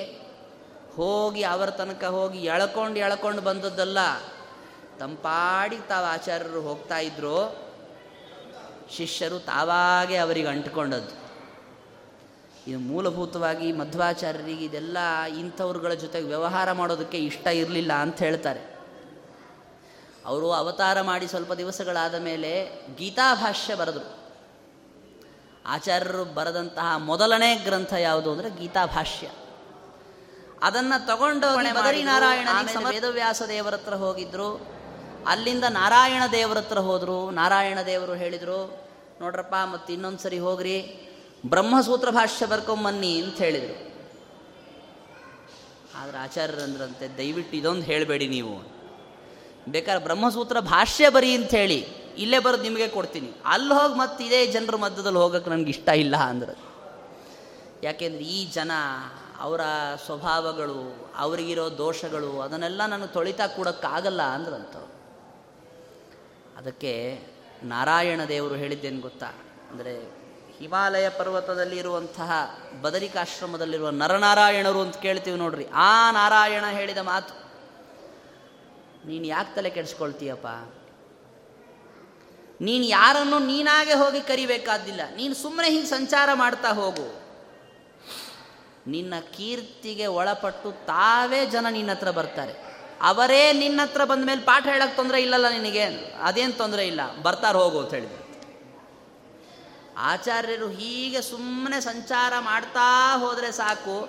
ಜನ ತಾವಾಗೆ ಎಷ್ಟೋ ದೂರಗಳಿಂದ ತಾವು ತಾವೇ ಬಂದು ಆಚಾರ್ಯರ ಶಿಷ್ಯರಾದದ್ದು ಆಚಾರ್ಯರು ಅದಕ್ಕೆ ಪ್ರಯತ್ನ ಪಟ್ಟಿದ್ದಲ್ಲ. ಕೆಲವರು ತಮ್ಮ ಶಿಷ್ಯರನ್ನಾಗಿ ಮಾಡಿಕೊಳ್ಳೋದಕ್ಕೆ ಹಿಂದಿನ ಮತಪ್ರವರ್ತಕ ಆಚಾರ್ಯರು ಏನು ಮಾಡಿದರು ಗೊತ್ತಾ? ಔಷಧ ಪ್ರಯೋಗಗಳನ್ನು ಮಾಡೋದು. ಮಂತ್ರ ಹಾಕೋದು, ಮೋಡಿ ಮಾಡೋದು, ಇದು ಶಿಷ್ಯರನ್ನು ಸಂಪಾದಿಸುವ ಕ್ರಮ ಕೆಲವು ಮತಸ್ಥಾಪಕ ಆಚಾರ್ಯರದ್ದು. ಆದರೆ ನಮ್ಮ ಗುರುಗಳದ್ದು ಹಾಗಲ್ಲ. ನೀನು ಬರ್ತೀನಿ ಅಂದ್ರೂ ಬೇಡ ಅಂತನ್ನುವಂಥವ್ರು ನಮ್ಮ ಆಚಾರ್ಯ ಯಾರು ತುಂಬ ಒಳ್ಳೆ ಯೋಗ್ಯತೆ ಇದ್ದವರಿದ್ದಾರೆ, ಅವರಿಗೆ ನನ್ನ ಉಪದೇಶ ತಾನಾಗೆ ಇಷ್ಟ ಆಗತ್ತೆ. ಯಾರು ಬಂದು ಬಂದವ್ರಿಗೆಲ್ಲ ಆಚಾರ್ಯರು ಉತ್ತರ ಹೇಳ್ತಾ ಇರಲಿಲ್ಲ ಹಾಗೆಲ್ಲ. ಅವನು ಯೋಗ್ಯತೆ ನೋಡಿ ಸರಿಯಾಗಿ ಉತ್ತರ ಹೇಳೋದು. ಸುಮ್ಮನೆ ಏನೋ ಆಚಾರ್ಯರು ಸಿಗ್ತಾರೆ ಅಂತ ಹೇಳ್ಬಿಟ್ಟು ಬರೋದು, ಪ್ರಶ್ನೆ ಕೇಳೋದು, ಉತ್ತರ ಹೇಳ್ರಿ ಅನ್ನೋದು ಅಂದರೆ ಆಚಾರ್ಯರು ಉತ್ತರ ಹೇಳ್ತಾ ಇರಲಿಲ್ಲ. ಕಾಶಿಗೆ ಹೋಗಿದ್ರಂತೆ ಆಚಾರ್ಯರು ಒಂದು ಸರಿ ಕಾಶಿಯಲ್ಲಿ ಒಬ್ಬ ಪಂಡಿತ ಬಂದ. ನಾನು ನಿಮ್ಮ ಜೊತೆ ವಾದ ಮಾಡ್ತೀನಿ ಅಂತ. ಮಾಡಪ್ಪ, ಅಂದರು. ನಾವು ಮಾಡುವಂತಹ ಸತ್ಕರ್ಮಗಳಿಂದ ನಮಗೆ ಜ್ಞಾನ ಬಂದು ಮೋಕ್ಷ ಆಗತ್ತೆ ಅಂತ ನಾವು ಹೇಳ್ತೀವಿ ನೋಡ್ರಿ. ಹೇಗೆ ಸ್ವಲ್ಪ ಸಮರ್ಥನೆ ಮಾಡಿಕೊಡಿ, ಅಂತ ಕೇಳಿದ. ಆಚಾರ್ಯರು ಸಮರ್ಥನೆ ಮಾಡಿದರು. ಸಮರ್ಥನೆ ಮಾಡಿದ ಕೂಡಲೇ ಅವನಿಗೆ ಏನು ಉತ್ತರ ಹೇಳಬೇಕು ಮುಂದೆ ಹೆಂಗೂ ಹೊಳಿಲಿಲ್ಲ ಅವನಿಗೆ. ಏನು ಮಾಡೋದು ಅಂತ ತಲೆ ಕೆರ್ಕೊಂಡ. ಒಂದು ಪ್ರಶ್ನೆ ಇನ್ನೊಂದು ಕೇಳೋದಿದೆ ನಿಮ್ಮನ್ನ ಅಂದ. ಕೇಳಪ್ಪ ಜ್ಞಾನ ಅಂದರೆ ಏನು ಅಂತ ಕೇಳ್ದ. ಆಚಾರ್ಯರು ಆರಾಮಾಗಿ ಉತ್ತರ ಹೇಳ್ಬೋದಾಗಿತ್ತು. ಜ್ಞಾನ ಅಂದರೆ ಏನಪ್ಪ ಹೇಳ್ಬೋದಾಗಿತ್ತು. ಅವ್ರು ಅಂದ್ಕೊಂಡ್ರು ಸುಮ್ಮನೆ ಮಾತು ಬೆಳೆಸೋದಕ್ಕೆ ಅಂತ ಕಾಲಹರಣ ಮಾಡೋದಕ್ಕೆ ಪ್ರಶ್ನೆ ಕೇಳ್ತಾ ಇದ್ದೀನಿ. ಮಾಡ್ತೀನಿ ತಾಳು ಜ್ಞಾನ ಅಂತನ್ನೋದು ನಿನಗೆ ಜ್ಞಾನದ ಬಗ್ಗೆ ಜ್ಞಾನ ಇದೆಯಾ ಇಲ್ವಾ ಅಂತ ಕೇಳಿ. ಇಲ್ಲ ಅಂದರೆ ಹೇಗೆ ಪ್ರಶ್ನೆ ಕೇಳ್ತೀಯ? ಗೊತ್ತಿಲ್ಲದೆ ಇದ್ದದ್ರ ಬಗ್ಗೆ ಪ್ರಶ್ನೆ ಹೇಗೆ ಕೇಳ್ತೀಯ? ಗೊತ್ತಿದೆ ಅಂತೀಯ? ಗೊತ್ತಿದೆ ಅಂದ್ರೆ ಪ್ರಶ್ನೆ ಯಾಕೆ ಕೇಳ್ತೀಯ? ಗೊತ್ತಿದೆಯಲ್ಲ, ಹೋಗು ಅಂದ್ಬಿಟ್ಟು ಅವನಿಗೆ ಏನು ಹೇಳಬೇಕು ಅಂತ ಗೊತ್ತಾಗಲಿಲ್ಲ, ತಲೆ ಕೆರ್ಕೊಂಡು ವಾಪಸ್ ಹೋಗ್ಬಿಟ್ಟು ಜ್ಞಾತಸ್ಸತೆ ಜ್ಞಾನ್ಯಸಿ ಚೇನ್ ನಚೇನ್ನ ಸ ಪ್ರಶ್ನೋ ಘಟೇತೇತಿ ನಿರಾಕೃತ ಈಶತಂ ಇಂತಹ ಎಷ್ಟು ಚಾಮತ್ಕಾರಿಕವಾದ ಉತ್ತರಗಳನ್ನು ಆಚಾರ್ಯರು ಕೊಟ್ಟಿದ್ದಾರೆ ಅನ್ನೋದಕ್ಕೆ ಲೆಕ್ಕ ಇಲ್ಲ. ಕೆಲವರಂತೂ ಪಂಡಿತರು ಆಚಾರ್ಯರ ಕೀರ್ತಿಗೆ ಹೆದರಿ ತಮ್ಮೂರಲ್ಲೇ ತಾವಿದ್ದುಕೊಂಡು ಆಚಾರ್ಯರ ಮುಂದೆ ಹೋಗೋ ಹಾಗಿಲ್ಲ. ಹಿಂದೆ ಕೂತ್ಕೊಂಡು ಏನು ಮಾಡೋರು ಗೊತ್ತಾ? ಯಾ, ಅವ್ರಿಗೇನು ಬರಲ್ರಿ ಸುಮ್ಮನೆ ಮಾತಾಡ್ತಾರಷ್ಟೇ. ಬೈಕೊಳ್ಳೋರು. ಅದು ಜನರು ಸುಮ್ಮನೆ ಇರಲ್ಲ. ಮಧ್ವಾಚಾರ ತನಕ ಬಂದ್ಬಿಟ್ಟು, ನೋಡ್ರಿ, ನಿಮ್ಗೆ ಅವ್ರು ಹಾಗಂತ ಇದ್ದಾರೆ. ಏನು ಮಾಡ್ಬೇಕು ಹೇಳ್ರಿ ಅಂಥವ್ರಿಗೆ ಕೊನೆಗೆ ಆಚಾರ್ಯರು ಏನು ಮಾಡಬೇಕಾಯ್ತು ಗೊತ್ತಾ? ಹಾಗೇ ಸಂಚಾರ ಮಾಡಬೇಕಾದ್ರೆ ಒಂದು ಸರಿ ಆ ಊರಿಗೆ ಹೋದರು ಆಚಾರ್ಯರು. ಆ ಊರಿಗೆ ಹೋದಾಗ ಆ ಪಂಡಿತರು ಕೆಲವರು ಇದ್ದಾರಪ್ಪ, ಕರೀರಿ ಅವರನ್ನ ಏನೋ ನಾವೇನೋ ಬರಲ್ಲ ಅಂತಂತ ಇದ್ದಾರೆ, ಕರೀರಿ ಅಂತ ಆಚಾರ್ಯ ಹೇಳಿ ಕರೆಸಿದ್ರಂತ ಅವ್ರನ್ನ ಪಂಡಿತರನ್ನ. ಬಂದರು. ಏನ್ರಪ್ಪ ನಮ್ಮ ಬಗ್ಗೆ ಏನೋ ಪ್ರಶ್ನೆ ಇದೆ ಅಂತಲೇ ನಿಮಗೇನು? ಏನಿಲ್ಲ, ನಿಮ್ಮನ್ನು ಸರ್ವಜ್ಞರು ಅಂತ ಜನ ಹೇಳ್ತಾರೆ. ನೀವು ಸರ್ವಜ್ಞರು ಅನ್ನೋದ್ರ ಬಗ್ಗೆ ನಮಗೆ ಒಪ್ಪಿಗೆ ಇಲ್ಲ. ನಾವು ಪರೀಕ್ಷೆ ಮಾಡಬೇಕಾಗಿದೆ ನಿಮ್ಮ ಹೌದಾ? ಮಾಡಿ. ಏನು ಪರೀಕ್ಷೆ ಮಾಡ್ತೀರಿ? ಮಾಡಿ. ಇವ್ರ ಮನೆಯಲ್ಲಿ ಈ ಥರ ಪ್ರಶ್ನೆ ಬರಬಹುದು ಅಂತಲೇ ಯೋಚನೆ ಮಾಡ್ಕೊಂಡು ಬಂದಿದ್ರು ಅವ್ರುಗಳೆಲ್ಲ. ಯೋಚನೆ ಮಾಡ್ಕೊಂಡು ಅದಕ್ಕೇನು ಅಂದರೆ, ಇವರು ಬಾಲ ಸನ್ಯಾಸಿಗಳು, ಹನ್ನೊಂದು ವರ್ಷಕ್ಕೆ ಸನ್ಯಾಸ ತಗೊಂಡವರು. ಇವ್ರುಗಳಿಗೆ ಯಜ್ಞ ಯಾಗ ಪ್ರಕ್ರಿಯೆ ಗೊತ್ತಿರಲ್ಲ. ಯಾಕೆ ಸ್ವಾಮಿಗಳಲ್ವಾ? ಅದಕ್ಕೆ ಯಜ್ಞ ಯಾಗದ ಪ್ರಕ್ರಿಯೆಯ ಬಗ್ಗೆ ಪ್ರಶ್ನೆ ಕೇಳಿದರೆ ಖಂಡಿತವಾಗಿ ಏನಂತಾರೆ? ನಾಳೆ ಉತ್ತರ ಹೇಳ್ಬೋದಾ? ಅಂತ ಕೇಳ್ತಾರೆ. ಸಾಕು ನಮಗೆ. ಸರ್ವಜ್ಞರಾಗಿದ್ರೆ ಈಗಲೇ ಉತ್ತರ ಹೇಳಬೇಕಾಗಿತ್ತು. ಸರ್ವಜ್ಞರಲ್ಲ ಅಂತ ಕೂಗ್ಬಿಟ್ರಾಯ್ತು ಅಂತ ಬಂದ್ರಪ್ಪ. ಆಚಾರ್ಯರನ್ನ ಪ್ರಶ್ನೆ ಕೇಳಿದರು. ಆಚಾರ್ಯರು ಉತ್ತರ ಹೇಳಿದರು. ಅದಕ್ಕೆ ಅವ್ರು ಏನು ಮಾಡಬೇಕು? ಇಲ್ಲ, ಈ ವೇದವಾಕ್ಯಕ್ಕೆ ನೀವು ಹೇಳಿದ ಅರ್ಥ ಇಲ್ಲ ಅಂದುಬಿಟ್ರು. ಅಷ್ಟೆ. ಹಾಗಾದರೆ ನೀವೇ ಅರ್ಥ ಹೇಳಿ. ಬರ್ತೀವಿ ತಾಳಿ ಅಂತ ಹೋದವ್ರು ಬರಲೇ ಇಲ್ಲ. ಯಾಕೋ ಬರಲಿಲ್ಲ ನೋಡ್ರಪ್ಪ ಕರೀರಿ ಅವರನ್ನು ಮತ್ತೆ ಆಚಾರ್ಯರು ಕರೆಸಿದ್ರು. ಇಲ್ಲ, ಅದು ಹಳೆಯದನ್ನು ಬಿಟ್ಬಿಡಿ, ನಾವು ಹೊಸದೊಂದು ಕೇಳ್ತೀವಿ. ಅದನ್ನೂ ಕೇಳ್ರಪ್ಪ ಅಂದ್ರು ಆಚಾರ್ಯರು. ಅದನ್ನೂ ಪ್ರಶ್ನೆ ಕೇಳಿದರು. ಆಚಾರ್ಯರು ಅತ್ಯಂತ ಸುಲಭವಾಗಿ, ಸುಲಲಿತವಾಗಿ ಆ ಯಜ್ಞದ ಪ್ರಕ್ರಿಯೆಯನ್ನು ವಿವರಣೆ ಮಾಡಿಕೊಟ್ಟರು ಏನು, ಅವರೇ ಹತ್ತಾರು ಸರಿ ಆ ಯಾಗವನ್ನು ಮಾಡಿಬಿಟ್ಟಿದ್ದಾರೆ ಅನ್ನುವಂತೆ ಉತ್ತರ ಹೇಳಿದರು. ಅದೇ ಆಚಾರ್ಯರು ಆ ಸಂದರ್ಭದಲ್ಲಿ ಬರೆದ ಗ್ರಂಥ ಯಾವುದು ಗೊತ್ತಾ? ಕರ್ಮ ನಿರ್ಣಯ ಅನ್ನುವ ಗ್ರಂಥ. ನಾನು ಹೇಳಿದ್ದು ದಾಖಲಾಗಿ ಇರಲಿ ಅಂತ ಹೇಳಿ ಆಚಾರ್ಯರು ಬರೆಸಿದ ಗ್ರಂಥ ಯಾವುದು? ಕರ್ಮ ನಿರ್ಣಯ ಏನು ಒಂದು ಗ್ರಂಥ ಬರಿಬೇಕು ಅಂತಂದರೆ ನಾವು ಹತ್ತು ತಿಂಗಳು ತಲೆ ಕೆಡಿಸ್ಕೊಂಡು ಕೂಡ್ತೀವಿ. ಆಚಾರ್ಯರು ಹಾಗಲ್ಲ, ಅಲ್ಲಿ ಇಲ್ಲಿ ಹೋದಾಗ ಅವರು ಮಾಡಿದ ಪ್ರವಚನಗಳೇ ಒಂದೊಂದು ಗ್ರಂಥ ಆಗೋಯ್ತು. ಆಚಾರ್ಯರ ವಿರುದ್ಧವಾಗಿ ಕೆಲವರು ವಾದಿಗಳು ವಾದ ಮಾಡ್ತೀವಿ ಅಂತ ಬಂದರೆ, ಶ್ರೀಮದ್ ಆಚಾರ್ಯರು ಏನು ಮಾಡಲಿಲ್ಲ? ಭಾರತೀ ದೇವಿ ಮಾಡಬೇಕಾದ ಕೆಲಸ ಮಾಡಿಬಿಟ್ಲಂತೆ. ಇಬ್ಬರಿದ್ದರು ಪದ್ಮತೀರ್ಥ, ಪುಂಡರೀಕಪುರಿ ಅಂತ ಇಬ್ಬರಿದ್ದರು ಅವರಿಬ್ಬರದ್ದು ಹೇಗೆ ಅಂತಂದರೆ, ಒಬ್ಬ ವಾದಕ್ಕೆ ಅಂತ ಆಚಾರ್ಯರ ಜೊತೆಗೆ ಹೋಗೋದು, ಏನಾದ್ರು ಚೂರು ಹೆಚ್ಚು ಕಮ್ಮಿ ಆದರೆ ಇನ್ನೊಬ್ಬ ಏನು ಮಾಡೋದು ಅಂದರೆ ಅವ್ರ ಗ್ರಂಥ ಕದಿಯೋದು, ದಂಡ ಕದಿಯೋದು, ಇಂಥವೇನಾದ್ರು ಮಾಡಬೇಕು ಅಂತ ಕೂತಿದ್ರು. ಪುಂಡರೀಕಪುರಿ ಎಂಬುವನು ವಾದಕ್ಕೆ ಬಂದ. ವಾದದಲ್ಲಿ ಹೇಗೆ ಅಂದರೆ ಒಂದು ಒಂದು ತಾಸು ಮಧ್ವಾಚಾರ್ಯರು ಮಾತಾಡ್ತಾರೆ, ಒಂದು ತಾಸು ಅಂತ ನಮ್ಮ ಕ್ರಮದಲ್ಲಿ ನಾವು ಹೇಳಿದ್ದೀವಿ. ಆಗಿನ ಎಷ್ಟು ತಾಸು ಮಾತಾಡಿದ್ರು ಅವೆಲ್ಲ ಗೊತ್ತಿಲ್ಲ. ಒಂದು ಸ್ವಲ್ಪ ಹೊತ್ತು ಆಚಾರ್ಯರು ವೇದದ ವ್ಯಾಖ್ಯಾನವನ್ನು ಮಾಡ್ತಾರೆ. ಅನಂತರದಲ್ಲಿ ಅವನು ವೇದದ ವ್ಯಾಖ್ಯಾನ ಮಾಡಬೇಕು. ಆಮೇಲೆ ವಾದ ಶುರು. ಆಚಾರ್ಯರು ವೇದದ ವ್ಯಾಖ್ಯಾನ ಮಾಡಿದರು. ಬಹಳ ಸುಂದರವಾಗಿ ವೇದದ ವ್ಯಾಖ್ಯಾನ ಮಾಡಿದರು. ಅನಂತರದಲ್ಲಿ ಅವನ ವೇದದ ವ್ಯಾಖ್ಯಾನದ ಪಾಳಿ ಬಂತು. ಮಾಡಪ್ಪ ಅಂತ ಕೂಡಿಸಿದರೆ ಮಧ್ವಾಚಾರ್ಯರಿಗೆ ಸಮಸಮವಾಗಿ ನಾನು ಮಾಡಬೇಕು ಅಂತ ಹೊರಟ. ಏನು ಪುಸ್ತಕ ಇಟ್ಕೊಂಡು, ಪುಸ್ತಕ ತೆಕ್ಕೊಂಡು, ವಾಕ್ಯ ಓದ್ಕೊಂಡು ಅರ್ಥ ಹೇಳೋದು ಅನ್ನೋದನ್ನು ಪುರಾಣ ಪ್ರವಚನ ಅಂದ್ಕೊಂಡಿದ್ದೀರೇನ್ರಿ ಯಾರೋ ವೇದವಾಕ್ಯವನ್ನು ಹೇಳ್ತಾರೆ, ವೇದವಾಕ್ಯದ ಪದಚ್ಛೇದವನ್ನು ಮಾಡಬೇಕು, ಅದರಲ್ಲಿ ಪದ ಸಂಯೋಜನೆ ಮಾಡಬೇಕು, ನಿರುಕ್ತ ಸಂಯೋಜನೆ ಮಾಡಬೇಕು. ಭಾಳ ಕಷ್ಟದ ಕೆಲಸ ಅದು. ಆಚಾರ್ಯರ ಸಮಸಮವಾಗಿ ನಾನು ವೇದದ ವ್ಯಾಖ್ಯಾನ ಮಾಡ್ತೀನಿ ಅಂತ ಹೊರಟ ಹಂಸಕ್ಕೆ ಸಮಾನವಾಗಿ ಹಾರಾಡೋದಕ್ಕೆ ಅಂತ ಹೋದಂತಹ ಕಾಗೆಯ ಪರಿಸ್ಥಿತಿ ಆಯಿತು. ಮಹಾಭಾರತದಲ್ಲಿ ಒಂದು ಕತೆ ಬರುತ್ತೆ. ಒಂದು ಸರಿ ಹಂಸಕ್ಕೂ ಕಾಗೆಗೂ ಜಗಳ ಆಯಿತು ಅಂತ, ನಾನು ನೀನು ಸಮಾನವಾಗಿ ಓಡ್ತೀವಿ ಅಂತ. ಹಾರಾಡೋದಕ್ಕೆ ಎಲ್ಲಿ ಹಾರಾಡಬೇಕು? ಸಮುದ್ರದ ಮೇಲೆ ಹಾರ್ತಾ ಹೋಗಬೇಕು. ಹಂಸ ಹಾಯ ಸಣ್ಣ ಹಾರ್ಲಿಕ್ಕೆ ಶುರು ಮಾಡ್ತು.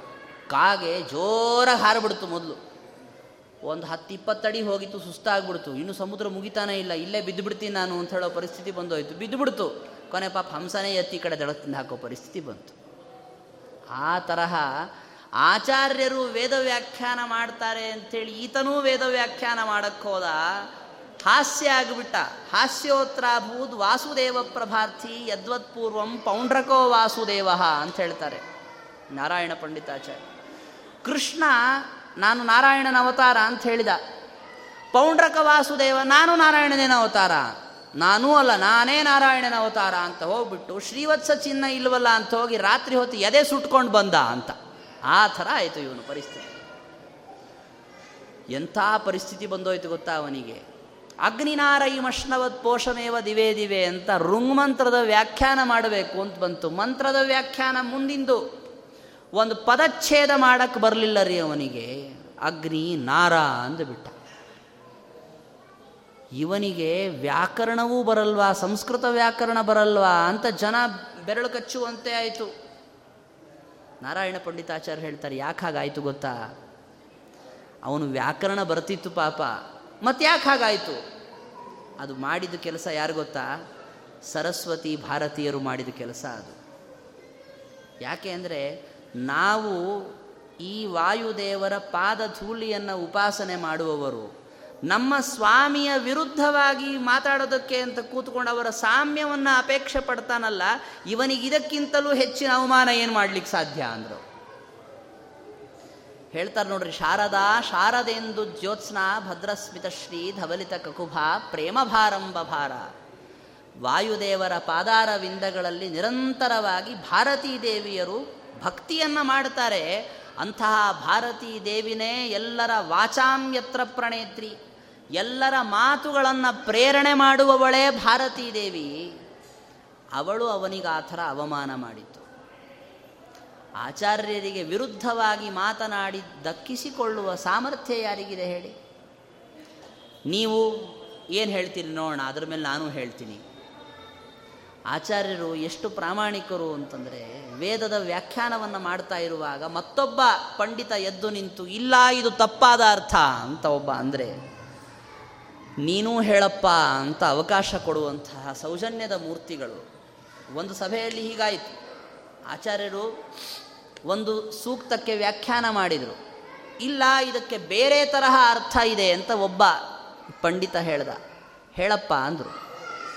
ಅವನು ಪ್ರಾಮಾಣಿಕವಾಗಿ ಇನ್ನೊಂದು ಅರ್ಥವನ್ನು ಹೇಳಿದ. ಆಚಾರ್ಯರು, ನೀ ಹೇಳಿದ ಅರ್ಥ ತಪ್ಪು ಅಂದ್ರ, ಇಲ್ಲ. ನೀನು ಹೇಳಿದ ಅರ್ಥವೂ ಸರಿ ಇದೆ, ನಾನು ಹೇಳಿದ ಅರ್ಥವೂ ಸರಿ ಇದೆ, ಇವೆರಡಲ್ಲ, ಇನ್ನೂ ಇನ್ನೊಂದು ಅರ್ಥ ಇದೆ ಅಂದರು ಆಚಾರ್ಯ. ಯಾಕೆ ಅಂದರೆ ವೇದಗಳಿಗೆ ಕಡಿಮೆ ಅಂದರೆ ಮೂರು ಅರ್ಥ ಹೇಳಕ್ಕೆ ಬರುತ್ತಪ್ಪ. ಇನ್ನು ನೀನು ವಿಷ್ಣು ಸಹಸ್ರನಾಮಕ್ಕೆ ಬಾ. ಒಂದೊಂದು ವಿಷ್ಣು ಸಹಸ್ರನಾಮದ ಪದಗಳಿಗೆ ಒಂದೊಂದು ನೂರು ಅರ್ಥಗಳನ್ನು ಹೇಳಲಿಕ್ಕೆ ಬರುತ್ತೆ ಅಂದರೆ ಆಚಾರ್ಯರು. ಬರೀ ಹೇಳ್ದಾಗಲ್ಲ ಹೇಳಿ ನೋಡೋಣ ಅಂತ ಹೇಳಿದರು ಅವರು ಪಂಡಿತರು.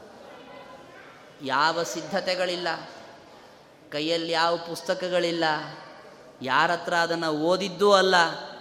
ಆಚಾರ್ಯರೇನು ಮಾಡಿದರು, ಹೌದಾ, ಹೇಳ್ತೀನಿ ತಗೊಳ್ಳಿ, ಆದರೆ ಬರೀ ಗಾಳಿಯಲ್ಲಿ ಉಳಿತು ಅಂತ ಆಗಬಾರ್ದು.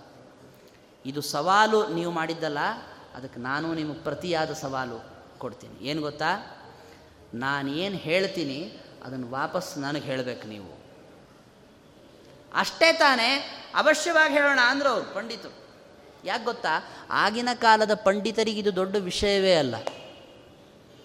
ಆಗಿನ ಕಾಲದ ಪಂಡಿತರಿಗೆ ಎಂತಹ ಧಾರಣಾ ಶಕ್ತಿ ಇರ್ತಾ ಇತ್ತು ಅಂತಂದರೆ, ಒಬ್ಬ ಒಂದು ಗಂಟೆ ಪ್ರವಚನ ಹೇಳ್ದ ಅಂದ್ಕೊಳ್ಳಿ ಕೂತ್ಕೊಂಡು ಅದನ್ನು ಕೇಳಿದರು ಅಂದರೆ ಅವರು ಅದನ್ನು ಆಮೇಲೆ ನೀವು ಅದನ್ನು ಏನು ಹೇಳ್ದ? ಹೇಳಿ ಅಂದ್ಬಿಟ್ರೆ, ವಿಷಯ ಅಲ್ಲ, ಅದೇ ವಾಕ್ಯ, ಅದೇ ಶಬ್ದಗಳು, ಅದೇ ಥರನೇ ಹೇಳುವ ಅಭ್ಯಾಸ ಇರ್ತಿತ್ತು ಅವ್ರಿಗೆ. ಅದು ಏನೋ ಅವ್ರಿಗೆ ಅರ್ಥ ಗೊತ್ತಾಗಬೇಕು ಅಂತಿಲ್ಲ ರೀ ಮತ್ತೆ. ಕೇಳಿಸ್ಕೊಂಡಿದ್ದನ್ನು ಹಾಗೆ ನೆನ್ಪಿಟ್ಕೊಳ್ತಾ ಇದ್ರು. ಒಬ್ಬ ಪಂಡಿತನ ಕಥೆ ಕೇಳಿರ್ತೀರಿ ನೀವು. ಅವನು ಯಾವುದೋ ರಾಜನ ಆಸ್ಥಾನಕ್ಕೆ ಹೋಗಿದ್ದಂತೆ ಅಲ್ಲೇನಾಗ್ಬಿಡ್ತು ಅಂದರೆ, ಅಲ್ಲಿ ಸ್ನಾನ ಮಾಡಿಕೊಂಡು ಅವನು ಸಂಧ್ಯಾ ಒಂದರೆಲ್ಲ ಮುಗಿಸ್ಕೊಂಡು ರಾಜನ ಹತ್ರ ಹೋಗಬೇಕಾಗಿತ್ತು. ಕೆರೆಯಲ್ಲಿ ಸ್ನಾನ ಮಾಡ್ತಾ ಇದ್ದ. ಯಾರೋ ಇಬ್ಬರು ಹೆಣ್ಮಕ್ಳು ಬಟ್ಟೆ ಒಗಿಲಿಕ್ಕೆ ಅಂತ ಬಂದವರು ಜಗಳ ಆಡ್ತಾ ಇದ್ರು. ಪರಸ್ಪರವಾಗಿ ಜಗಳಾಟ ಎಲ್ಲಿ ತನಕ ಹೊರಟೋಯ್ತು ಗೊತ್ತಾ? ಸುಮಾರು ಎರಡೂವರೆ, ಮೂರು ತಾಸು ಮಾತಿನ ಚಕಮಕಿ. ರಾಜನ ತನಕ ಹೋಯ್ತದ್ದು ಜಗಳ. ಇದನ್ನು ಬಗೆಹರಿಸಬೇಕು ಅಂತ. ಅವರಿಬ್ಬರು ಜಗಳ. ಹೇಗೆ ಜಗಳ ಶುರುವಾಯಿತು ಅಂತ ಕೇಳಿದ ರಾಜ. ಹೇಳೋರು ಸಾಕ್ಷಿ ಯಾರು? ನಮ್ಮದೇ ಶುರುವಾದದು ಅಂತ ಎಲ್ಲರೂ ಅಂತಾರೆ. ಆವಾಗ ಇಲ್ಲ ರೀ ಅಲ್ಲೊಬ್ಬ ಕೂತಿದ್ದ ಪಂಡಿತ, ಅವನಿಗೇನಾದ್ರು ಗೊತ್ತಿದೆಯಾ ಕೇಳ್ರಿ ಅಂಥೇಳಿ ಈ ಬ್ರಾಹ್ಮಣನೇ ಎಳ್ಕೊಂಬಂದರು ರಾಜನ ಮುಂದೆ. ಕಳ್ಕೊ ಕರ್ಕೊಂಬಂದ್ಬಿಟ್ರೆ ಏನಪ್ಪ ಇವರಿಬ್ಬರು ಏನು ಜಗಳ ಮಾಡ್ತಾ ಇದ್ರು ಗೊತ್ತಾ ನಿನಗೆ? ಅದಕ್ಕೆ ಅವನು ಹೇಳ್ದ, ಇಲ್ಲಿ ಭಾಷೆ ನನಗೆ ಬರಲ್ಲ, ಆದರೆ ಅವ್ರು ಏನು ಮಾತಾಡಿದರು, ಯಾರು ಏನು ಮಾತಾಡಿದರು ಎಲ್ಲ ನಾನು ಕೇಳಿಸ್ಕೊಂಡಿದ್ದೀನಿ. ಅದು ಏನೋ ಕೇಳಿಸ್ಕೊಳ್ಳೋದಕ್ಕೆ ಅಂತ ಕೂತಿರ್ಲಿಲ್ಲ ಅವನು, ಸಂಧ್ಯಾವಂದನೆ ಮಾಡ್ತಾ ಇದ್ದ ಅವನು. ಆವಾಗ ಸುಮ್ಮನೆ ಕಿವಿಗೆ ಬಿದ್ದಿದೆ ಅಷ್ಟೇ ಅದು. ನನಗೆ ಭಾಷೆ ಬರಲ್ಲ, ಅವ್ರು ಏನು ಮಾತಾಡಿದ್ರು ಅಂತೆಲ್ಲ ಕಿವಿ ಬಿದ್ದಿದೆ ನಂಗೆ ನೆನಪಿದೆ. ಉದ್ದಕ್ಕೆ ಹೇಳ್ತೀನಿ, ನೀವು ಬರ್ಕೊಂಡು ನೀವು ಅರ್ಥ ಮಾಡ್ಕೊಳ್ಳಿ ಅಂತ ಹೇಳ್ದ. ಊದಕ್ಕೆ ಇವಳು ಹೀಗಂದ್ಲು ಅದಕ್ಕೆ ಅವಳು ಹಾಗಂದ್ಲು ಅದಕ್ಕೆ ಇವಳು ಹೀಗಂದ್ಲು ಇವಳು ಹೀಗಂದ್ಲು ಅಂತ ಹೇಳ್ತಾ ಉದ್ದಕ್ಕೆ ಎರಡೂವರೆ ಮೂರು ತಾಸಿನ ಕಥೆ ಹೇಳ್ದ ಅರ್ಥ ಗೊತ್ತಿದ್ರೆ ನಮಗೆ ವಾಕ್ಯಗಳು ನೆನಪುಳಿಯಲ್ಲ, ಅರ್ಥ ಗೊತ್ತಿಲ್ಲದೆ ಇರೋ ವಾಕ್ಯ ನೆನ್ಪಿಟ್ಕೊಳ್ಳೋದು ಅಂದರೆ ಎಂಥ ಆಶ್ಚರ್ಯ ನೋಡಿ. ಈ ತರಹದ ಸಾಮರ್ಥ್ಯವಿರುವಂತಹ ಹತ್ತಾರು ಜನ ಪಂಡಿತರು ಅಲ್ಲಿ ಇದ್ದರು ಸಭೆಯಲ್ಲಿ. ಎಷ್ಟೊತ್ತು ಹೇಳ್ತಾರೆ ಇವರು? ಹೇಳಿದ್ದನ್ನೆಲ್ಲ ನೆನ್ಪಿಟ್ಕೊಂಡ್ರೆ ಆಯ್ತು ಬಿಡಿ. ಹೇಳಪ್ಪ, ಹೇಳಿ ಮೊದಲು ಹೇಳಿದ್ಮೇಲೆ ನಾವು ನೆನ್ಪಿಟ್ಕೊಳ್ಳೋದಲ್ಲ ಅಂತ ಹೇಳೋದು ಬಿಟ್ಬಿಟ್ರು. ಆಚಾರ್ಯರು ಒಂದು ವಿಶ್ವಪದದ ಅರ್ಥವನ್ನು ಹೇಳೋದಕ್ಕೆ ಅಂತ ಹೊರಟಿದ್ದು. ಆ ವಿಶ್ವಪದದ ಅರ್ಥವನ್ನೇ ನೂರು ಹೇಳಿರಲಿಲ್ಲ ಇನ್ನೂ ಆಚಾರ್ಯರು. ಅಷ್ಟೊತ್ತಿಗೆ ಅವರ ಸಮಸ್ಯೆ ಹೇಗಾಗೋಗ್ಬಿಡ್ತು ಅಂದರೆ ಪ್ರಳಯ ಕಾಲದ ನೀರು ಹರ್ಕೊಂಡು ಬಂದರೆ ಹೇಗೆ ಬಾವಿಯಲ್ಲಿ ಹಿಡಿಸಲ್ವೋ ಆ ಪರಿಸ್ಥಿತಿ ಆಗೋಯ್ತು ಮಧ್ಯದಲ್ಲೇ ನಿಲ್ಲಿಸ್ಬಿಟ್ಟು ಆಮೇಲೆ ನೀವು ಮುಗಿಸಿದ ಮೇಲೆ ಹೇಳ್ರಿ ಅಂದಾಗ ಇಲ್ಲ ಅಂಥೇಳಿ ಅವಮಾನ ಮಾಡ್ಕೊಳ್ಳೋಕ್ಕಿಂತ ನಮ್ಗೆ ಹೇಳೋಕ್ಕಾಗಲ್ಲ, ನೀವು ಭಾಳ ದೊಡ್ಡವರಿದ್ದೀರಿ ಅಂತ ನಮಸ್ಕಾರ ಮಾಡಿದ್ರಂತೆ. ಆಚಾರ್ಯರ ಜೊತೆಗೆ ಯಾರ್ಯಾರು ಈ ತರಹ ಸ್ಪರ್ಧೆ ಮಾಡೋದಕ್ಕೆ ಅಂತ ಹೋದರೋ ಎಲ್ಲರೂ ಈ ತರಹ ನೆಲ ಕಚ್ಚಿದರು. ಆಚಾರ್ಯರ ಎದುರಿಗೆ ಸೌಜನ್ಯದಿಂದ ಯಾರು ಹೋದರೋ ಅವರಿಗೆ ಆಚಾರ್ಯರು ಜ್ಞಾನೋಪದೇಶವನ್ನು ಮಾಡಿದರು. ಹೇಗೆ ಸೂರ್ಯನ ಬೆಳಕು ಬಂತು ಅಂದರೆ ತಾವರೆಗಳು ತಾವಾಗೆ ಅರಳುತ್ತವೆ. ಅದಕ್ಕೇನು ಹೆಚ್ಚಿನ ಕೆಲಸ ಮಾಡಬೇಕಾದ್ದಿಲ್ಲ. ಗೂಬೆಗಳಿಗೇನಾಗತ್ತೆ ಅಂದರೆ, ಅಯ್ಯೋ, ಕತ್ತಲು ಶುರುವಾಯ್ತಪ್ಪ ಅಂತವೆ ಅವು. ಆ ಸೂರ್ಯನ ಬೆಳಕು ಬಂತು ಅಂದರೆ ಅವುಗಳಿಗೆ ಕತ್ತಲೆಯ ಅನುಭವ ಆಗತ್ತೆ. ಪಾಪ ಅವಕ್ಕೆ ಏನು ಕಾಣಲ್ಲ. ಅವುಗಳಿಗೆ ಬೇಜಾರಾಗತ್ತೆ ಅಂತ ಹೇಳಿಬಿಟ್ಟು ಜನ ಸೂರ್ಯೋದಯ ಆಗಬಾರ್ದು ಅಂತಂತಾರೇನ್ರಿ? ಹಾಗಾಯಿತು ಆಚ ಆಚಾರ್ಯರ ಕಾಲದಲ್ಲಿ. ಮಧ್ಯಗೇಹ ಭಟ್ಟರಿಂದ ಆರಂಭಿಸಿ ಅಚ್ಯುತ ಪ್ರಜ್ಞರ ತನಕ. ಯಾರ್ಯಾರು ಪಾಠ ಹೇಳಿದ್ರೋ ಎಲ್ಲರನ್ನ ಆಚಾರ್ಯರು ಉದ್ಧಾರ ಮಾಡಿಬಿಟ್ರು. ಮಧ್ಯಗೇಹ ಭಟ್ಟರು ಇಂತಹ ಮಗನನ್ನು ಪಡೆಯೋದಕ್ಕೆ ಹನ್ನೆರಡು ವರ್ಷ ಪರಿಶ್ರಮ ಪಟ್ಟಿದ್ದು. ಹನ್ನೆರಡು ವರ್ಷ ತಪಸ್ಸನ್ನು ಮಾಡಿತ್ತು ಆಚಾರ್ಯರ ಅವತಾರದ ದಿವಸ ನಾಳೆ. ಆದರೆ ಅವಚ, ಆಚಾರ್ಯರ ಅವತಾರ ಹೇಗೆ ಅಂತ ನೀವು ತಿಳಿದುಕೊಳ್ಳೇಬೇಕು ಅವಶ್ಯವಾಗಿ. ಬೇರೆಯವರಂತೆ ತಾಯಿಯ ಗರ್ಭದಲ್ಲಿ ಎಂಟೊಂಬತ್ತು ತಿಂಗಳಿದ್ದು ಬೆಳೆದು ಹುಟ್ಟಿ ಈ ತರಹದ ಗರ್ಭವಾಸದ ದುಃಖವನ್ನು ಅನುಭವಿಸುವ ವ್ಯಕ್ತಿ ವಾಯುದೇವರಲ್ಲ. ವಾಯುದೇವರ ಅವತಾರದ ವೈಶಿಷ್ಟ್ಯ ಏನು ಗೊತ್ತಾ? ಅವರು ಹುಟ್ಟುವಾಗ ತಾಯಿಯ ಗರ್ಭದಲ್ಲಿ ಏನು ಶರೀರ ಬೆಳೆಯತ್ತಲ್ಲ, ಆ ಶರೀರದೊಳಗೆ ಬೇರೆ ಯಾರೋ ಇರ್ತಾರೆ. ಆ ಮಗು ಹುಟ್ಟಿದ ಮೇಲೆ ಆ ವ್ಯಕ್ತಿಯನ್ನು ತೆಗೆದುಹಾಕಿ ವಾಯುದೇವರು ಸೇರಿಕೊಳ್ಳೋದು. ಇದು ವಾಯುದೇವರಿಗೆ ಇರುವಂಥ ವಿಶೇಷ. ಯಾಕೆ? ವಾಯುದೇವರಿಗೆ ಭಗವಂತ ದೊಡ್ಡ ಸೌಲಭ್ಯ ಕೊಟ್ಬಿಟ್ಟಿದ್ದಾನೇನು ಅಂದರೆ ಗರ್ಭವಾಸ ವಿವರ್ಜಿತ, ಗರ್ಭವಾಸ ನಿಮಗಿಲ್ಲ. ಭೀಮಸೇನ ಹುಟ್ಟಿದ್ದು ಹೇಗೆ? ತಾಯಿ ಅಷ್ಟೆಂಟೊಂಬತ್ತು ತಿಂಗಳು ಬಸರಾಗುವ ಪ್ರಸಂಗವೇ ಇಲ್ಲ, ಸದ್ಯೋ ಗರ್ಭ. ಅವಳು ಈ ಗರ್ಭ ಆದಾಗಾಯ್ತು ಹುಟ್ಟೇ ಬಿಟ್ರಷ್ಟೇ ಆದರೆ ಮಧ್ವಾಚಾರ್ಯರು ಅವತಾರ ಮಾಡುವಾಗ ಅವಳು ಒಂಬತ್ತು ತಿಂಗಳು ಗರ್ಭಧಾರಣ ಮಾಡಿದ್ಲು, ಮಧ್ಯಗೇಹ ಭಟ್ಟರ ಪತ್ನಿ. ಆದರೆ ಹುಟ್ಟುವಾಗ ನಡೆದಂತಹ ಕ್ರಮ ಹೇಗೆ? ಮಗು ಮೊದಲು ಹುಟ್ಟಿತು ಹುಟ್ಟುತ್ತಾ ಇದ್ದಂತೆ ಒಳಗಿರುವ ಜೀವನನ್ನು ಹೊರತೆಗೆದು ಹಾಕಿ ಒಳಗೆ ಸೇರಿಕೊಂಡಿತ್ತು.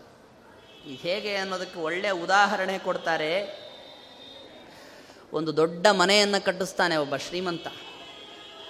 ಕಟ್ಟಿಸುವಾಗ ಮನೆ ಒಳಗೆ ಇದ್ದು ಕಟ್ಟಿಸ್ತಾನೆ ನವನು ಇಲ್ಲ, ಮನೆ ಒಳಗೆ ಒಬ್ಬ ವಾಚ್ಮೆನ್ ಇಟ್ಟಿರ್ತಾನೆ. ನೀ ಎಲ್ಲ ನೋಡಿಕೊಂಡು ಮಾಡಿ ಸರಿಯಾಗಿ ಕಟ್ಟಿಸು ಅಂತ.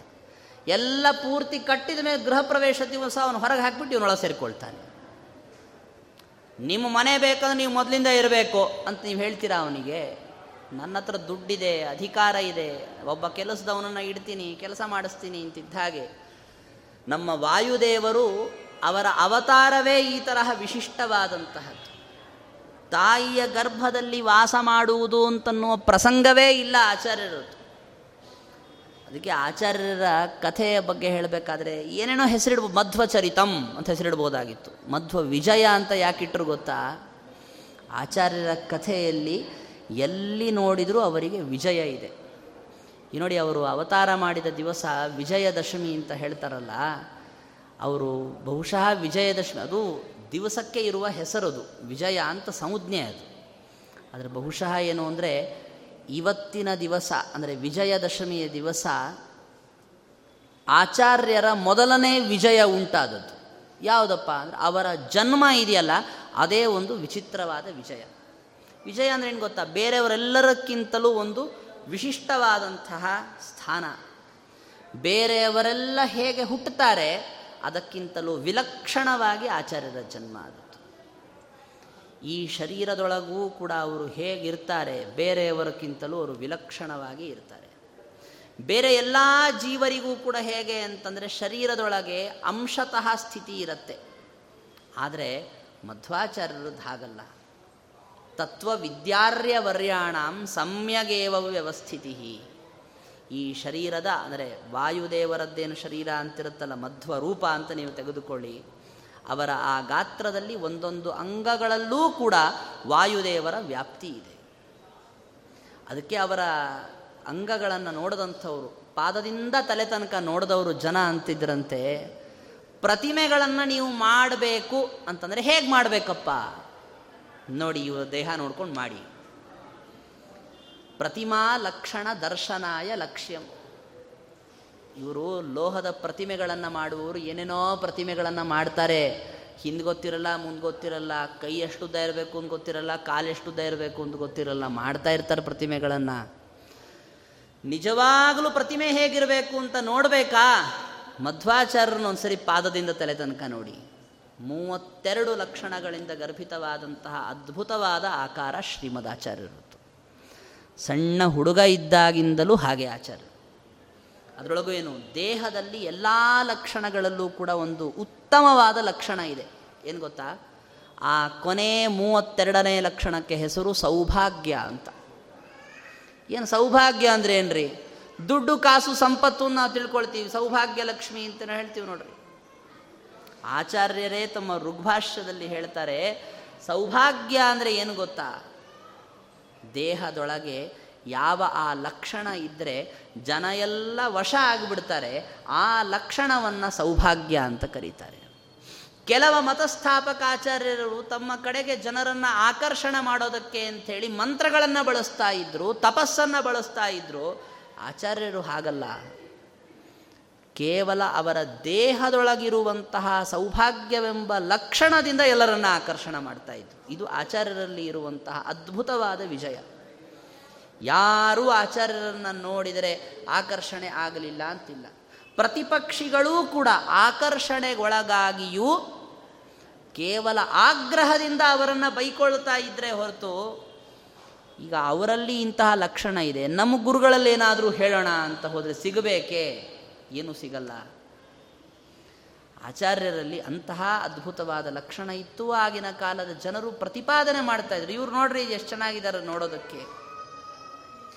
ಒಂದು ಬಾರಿ ಇದೆ ಆಚಾರ್ಯರು ಹೇಗಿದ್ದಾರೆ ನೋಡೋದಕ್ಕೆ ಅನ್ನೋದು ಸಂದರ್ಭದಲ್ಲಿ ಜಗಳ ಆಗಿ ಕೊನೆಗೆ ಅವನು ಕೋಪ ಮಾಡಿಕೊಂಡು ನಿಮ್ಮ ದಂಡ ಮುರಿದು ಹಾಕ್ತೀನಿ ಎಂದ ಆಚಾರ್ಯರಿಗೆ. ಈ ರಾಮೇಶ್ವರ ಕನ್ಯಾಕುಮಾರಿಯ ಸುತ್ತಮುತ್ತಲು ಪ್ರದೇಶದಲ್ಲಿ ನಡೆದಂತಹ ಘಟನೆ ಅದು. ಸಿಕ್ಕ ಅವನು ಎದುರಿಗೆ, ಆಚಾರ್ಯರು ತಗೊಳಪ್ಪ, ದಂಡ ತಗೋ, ಮುರಿತೀನಿ ಎಂದೆಲ್ಲ ಅಂದ. ಅದಕ್ಕೆ ಧೈರ್ಯ ಸಾಕಾಗಲಿಲ್ಲ ಅವನು, ದಂಡ ಮುರಿತೀನಿ ಅಂದರೆ ಆಚಾರ್ಯರು ಕೈಯಲ್ಲಿ ಹಿಡಿದ ದಂಡವನ್ನು ಯಾವನು ಮುರಿತಾನೆ ಹೇಳಿ? ಆಚಾರ್ಯರು ಯಾರ ಮೇಲೆ ವಿಶೇಷವಾದ ಅನುಗ್ರಹವನ್ನು ಮಾಡಿರ್ತಾರೆ, ಅಂತಹ ವ್ಯಕ್ತಿಯನ್ನು ಯಾರಿಗೂ ಮುರಿಯಕ್ಕಾಗಲ್ಲ, ದಂಡವನ್ನು ಮುರಿಯಕ್ಕಾಗಲ್ಲ. ಆಚಾರ್ಯರು ಕೈಯಲ್ಲಿ ಹಿಡಿದ್ರು ಅಂತಂದರೆ ಆ ವ್ಯಕ್ತಿಯ ಉದ್ಧಾರ ಆಯಿತು ಅಂತ ಅರ್ಥ ಒಂದು ಸರಿ ಹಿಡಿದ್ರು ಅಂತಂದರೆ ಅವರು ಮಧ್ಯದಲ್ಲಿ ಬಿಟ್ಟರು ಅಂತಲ್ಲ, ಹಿಡಿಬೇಕಾದ್ರೆ ಹತ್ತು ಸರಿ ಯೋಚನೆ ಮಾಡ್ತಾರೆ ಒಬ್ಬ ವ್ಯಕ್ತಿಯನ್ನು ಉದ್ಧಾರ ಮಾಡೋದಕ್ಕಾಗಿ ಆಚಾರ್ಯರು ಹಿಡಿದ್ರು ಅಂದರೆ ಅವನು ಪೂರ್ತಿ ಉದ್ಧಾರ ಆಗೋ ತನಕ ಬಿಡಲ್ಲ. ಇದು ಆಚಾರ್ಯರ ಸ್ವಭಾವ ಎಷ್ಟು ಸಣ್ಣ ವಯಸ್ಸಿಂದು ಗೊತ್ತಾ? ಒಂದು ವರ್ಷದ ಹುಡುಗ ಇದ್ದಾಗಲೂ ಆಚಾರ್ಯರು ಇದನ್ನು ಮಾಡಿ ತೋರಿಸಿದ್ದಾರೆ ನೋಡಿ. ಏಕಾಬ್ದಕಂ ವೃಷಭ ಬಾಲ ಕೃತಾವಲಂಬಂ ಎತ್ತಿನ ಬಾಲ ಹಿಡ್ಕೊಂಡು ಹೋದ್ರು ಆಚಾರ್ಯರು ಅಂತ ಕಥೆ ಕೇಳ್ತೀವಲ್ಲ? ತಮ್ಮ ಮನೆಯಲ್ಲಿದ್ದ ಎತ್ತಿನ ಬಾಲ ಹಿಡ್ಕೊಂಡು ಹೊರಟರು ಸೂರ್ಯೋದಯಕ್ಕೆ. ಸೂರ್ಯಾಸ್ತ ಕಾಲದಲ್ಲಿ ಎತ್ತಿನ ಜೊತೆಗೆ ಮನೆ ವಾಪಸ್ ಬಂದರು. ಒಂದು ವರ್ಷದ ಹುಡುಗ. ಮಧ್ಯದಲ್ಲಿ ಊಟ ಇಲ್ಲ, ತಿಂಡಿ ಇಲ್ಲ. ಬಾಲ ಹಿಡ್ಕೊಂಡೇ ಇತ್ತು ಹಿಡ್ಕೊಂಡಿದ್ದನ್ನು ಬಿಟ್ಟಿಲ್ಲ. ಒಂದು ಮನೆಯಲ್ಲಿ ತನಗೆ ಪ್ರಿಯವಾದ ಎತ್ತಿನ ಬಾಲನೇ ಬಿಟ್ಟಿಲ್ಲ ಅವರು. ಇನ್ನು ತನಗಾಗಿ ಇಂಥ ಜೀವನವನ್ನು ಸಂಪೂರ್ಣ ಮುಡಿಪಾಗಿಟ್ಟು ಶಾಸ್ತ್ರವನ್ನು ಓದುವ ಸಜ್ಜನರನ್ನು ಆಚಾರ್ಯರು ಬಿಡ್ತಾರ ಹೇಳಿ ಲೆಕ್ಕ ಹಾಕಿ. ಇದು ಆಚಾರ್ಯರು ಮಾಡಿದಂತಹ ಸಜ್ಜನರ ಮೇಲಿನ ವಿಶಿಷ್ಟವಾದ ಅನುಗ್ರಹ. ಈ ಬದರಿಕಾಶ್ರಮಕ್ಕೆ ಅವರು ಕೊನೆಗೆ ಪ್ರಯಾಣ ಮಾಡಿದ್ದು ಬೇರೆ ವಿಚಾರ. ಅವ್ರಿಗೆ ಅಲ್ಲೇ ಇರಬೇಕು ಅಂತ ತುಂಬ ಆಸೆ. ಈ ಕಡೆ ನಮ್ಮಂಥವ್ರು ಉದ್ಧಾರ ಆಗೋದು ಹೇಗೆ? ಅದಕ್ಕೆ ನೀವು ಅಲ್ಲಿ ಹೋಗಬೇಕು ಅಂತ ಭಗವಂತ ತಳ್ಳುತ್ತಾ ಇದ್ದ. ನನಗೆ ಹೋಗೋಕ್ಕಾಗಲ್ಲ, ಈ ಗಂಗಾ ನದಿ ಸಿಗಲ್ಲ ನನಗೆ, ನೀವು ಸಿಗಲ್ಲ ಅಂತ ಶ್ರೀಮದ್ ಆಚಾರ್ಯರು. ಅದಕ್ಕೆ ನಾರಾಯಣ ದೇವರು ಹೇಳಿದ್ರಂತೆ, ಯಾಕೆ ಚಿಂತೆ ಮಾಡ್ತೀಯ? ತಗೋ ಅಂತ ಅಲ್ಲಿದ್ದು ನಾಲ್ಕು ಕಲ್ಲುಗಳನ್ನು ಕೊಟ್ಟಿರುತ್ತೆ ಒಂದಿಷ್ಟು ಕಲ್ಲುಗಳನ್ನು ಕೊಟ್ಟು ನೀನು ಎಲ್ಲೆಲ್ಲಿ ಹೋಗ್ತೀಯೋ ಅಲ್ಲೆಲ್ಲ ಕಡೆಗೂ ಕೂಡ ನೀನು ಎಲ್ಲಿ ಸ್ನಾನ ಮಾಡ್ತೀಯೋ ಅಲ್ಲಿ ಗಂಗೆ ಬರ್ತಾಳೆ. ನೀನು ಈ ಕಲ್ಲುಗಳನ್ನು ಜೊತೆಗೆ ತೊಗೊಂಡು ಹೋಗ್ತೀಯಲ್ಲ? ಇದರೊಳಗೆ ನಾನಿದ್ದೇನೆ ಅಂತ ತಿಳಿದುಕೋ. ಈ ತರಹ ಹೇಳಿದರು. ಅದೇ ಪ್ರಸಿದ್ಧವಾದಂತಹ ವ್ಯಾಸಮುಷ್ಟಿಗಳು. ಈ ತರಹ ಆಚಾರ್ಯರನ್ನು ಲೋಕದ ತುಂಬೆಲ್ಲ ಸಂಚಾರ ಮಾಡಿಸಿ ವೇದವ್ಯಾಸ ದೇವರು ಮತ್ತು ನಾರಾಯಣ ದೇವರು ಮತ್ತೆ ಪುನಃ ಭೂಮಿಯಲ್ಲಿ ಈ ಸಚ್ಚಾಸ್ತ್ರದ ಸ್ಥಾಪನೆ ಸಚ್ಚಾಸ್ತ್ರದ ಪ್ರವಚನ. ಯಾರ ಭಯವಿಲ್ಲದೆ, ಹೌದಪ್ಪ, ನಮ್ಮ ಸಿದ್ಧಾಂತ ದೃಢವಾಗಿದೆ. ಈ ಮಧ್ವ ಸಿದ್ಧಾಂತವೆಂಬ ಕಲ್ಪ ವೃಕ್ಷದ ಛಾಯೆಯಲ್ಲಿ ನಾವು ಕೂತ್ಕೊಳ್ಬಹುದು ಅಂತನ್ನುವಂತಹ ಒಂದು ವಿಶೇಷವಾದ ನಂಬಿಕೆ ಬಂದದ್ದು ಯಾವುದರಿಂದ ಆಚಾರ್ಯರು ಅವತಾರ ಮಾಡಿ, ದೇಶ ಸಂಚಾರ ಮಾಡಿ ಇಂತಹ ಶಿಷ್ಯರನ್ನು ನಿರ್ಮಾಣ ಮಾಡಿ, ಸರ್ವಮೂಲ ಗ್ರಂಥಗಳನ್ನು ಏನು ರಚನೆ ಮಾಡಿಕೊಟ್ರಲ್ಲ ಅದರ ಪ್ರಭಾವ ಇವತ್ತಿಗೂ ಕೂಡ ನಡೆದುಕೊಂಡು ಬರ್ತಾ ಇದೆ. ಆಚಾರ್ಯರು ಬದರಿಕಾಶ್ರಮದಲ್ಲಿ ಕೂತ್ಕೊಂಡಿದ್ದಾರಂತೆ. ಅವ್ರಿಗೆ ಇಲ್ಲಿ ಸುದ್ದಿಗಳು ಹೋಗ್ತಾ ಇರುತ್ತಂತಲ್ಲಿ. ಏನು ನಡೀತಾ ಇದೆ, ಅಲ್ಲಿ ಯಾರಿದ್ದಾರೆ ಅಂತ ಕೇಳ್ತಾರಂತೆ. ದೊಡ್ಡ ದೊಡ್ಡ ಮಹಾನುಭಾವರಾದಂತಹ ಏನು ಯಾರ್ದೆಲ್ಲ ನಾವು ಹೆಸರುಗಳನ್ನು ಕೇಳ್ತೀವಿ. ಪದ್ಮನಾಭ ತೀರ್ಥರು ಜಯತೀರ್ಥರು ವ್ಯಾಸರಾಜರು, ರಾಯರು ಮೊದಲಾದಂಥವರ ಹೆಸರುಗಳನ್ನು ಕೇಳ್ತೀವಲ್ಲ ಇವರುಗಳೆಲ್ಲ ಅಲ್ಲಿ ಆ ಶ್ರೀಮದ್ ಆಚಾರ್ಯರಿಗೆ ಸುದ್ದಿ ಗೊತ್ತಾದಾಗ, ಹಾಗೇನು ಚಿಂತೆ ಇಲ್ಲ ಬಿಡು, ನಾನೇನು ಮತ್ತೆ ವಾಪಸ್ ಹೋಗೋ ಪರಿಸ್ಥಿತಿ ಬರಲ್ಲ ಅಂತಾರಂತ ಆಚಾರ್ಯ. ರಾಘವೇಂದ್ರ ವಿಷಯದಲ್ಲಿ ಹೇಳ್ತಾರೆ, ಗುರುರಾಧ್ಯ ಸ್ವಸಿದ್ಧಾಂತ ಪ್ರತಿಷ್ಠಾಪನ ಪಂಡಿತಂ ಶ್ರುತ್ವಾಯಂ ವ್ಯಾಸ ನಿಕಟೆ ನಿಶ್ಚಿಂತ ಇವ ವರ್ತತೆ ಅಂತ. ಆದಿಗುರುಗಳಾದ ಮಧ್ವಾಚಾರ್ಯರು ವೇದವ್ಯಾಸ ದೇವರ ಹತ್ರ ನಿಶ್ಚಿಂತವಾಗಿದ್ದಾರೆ.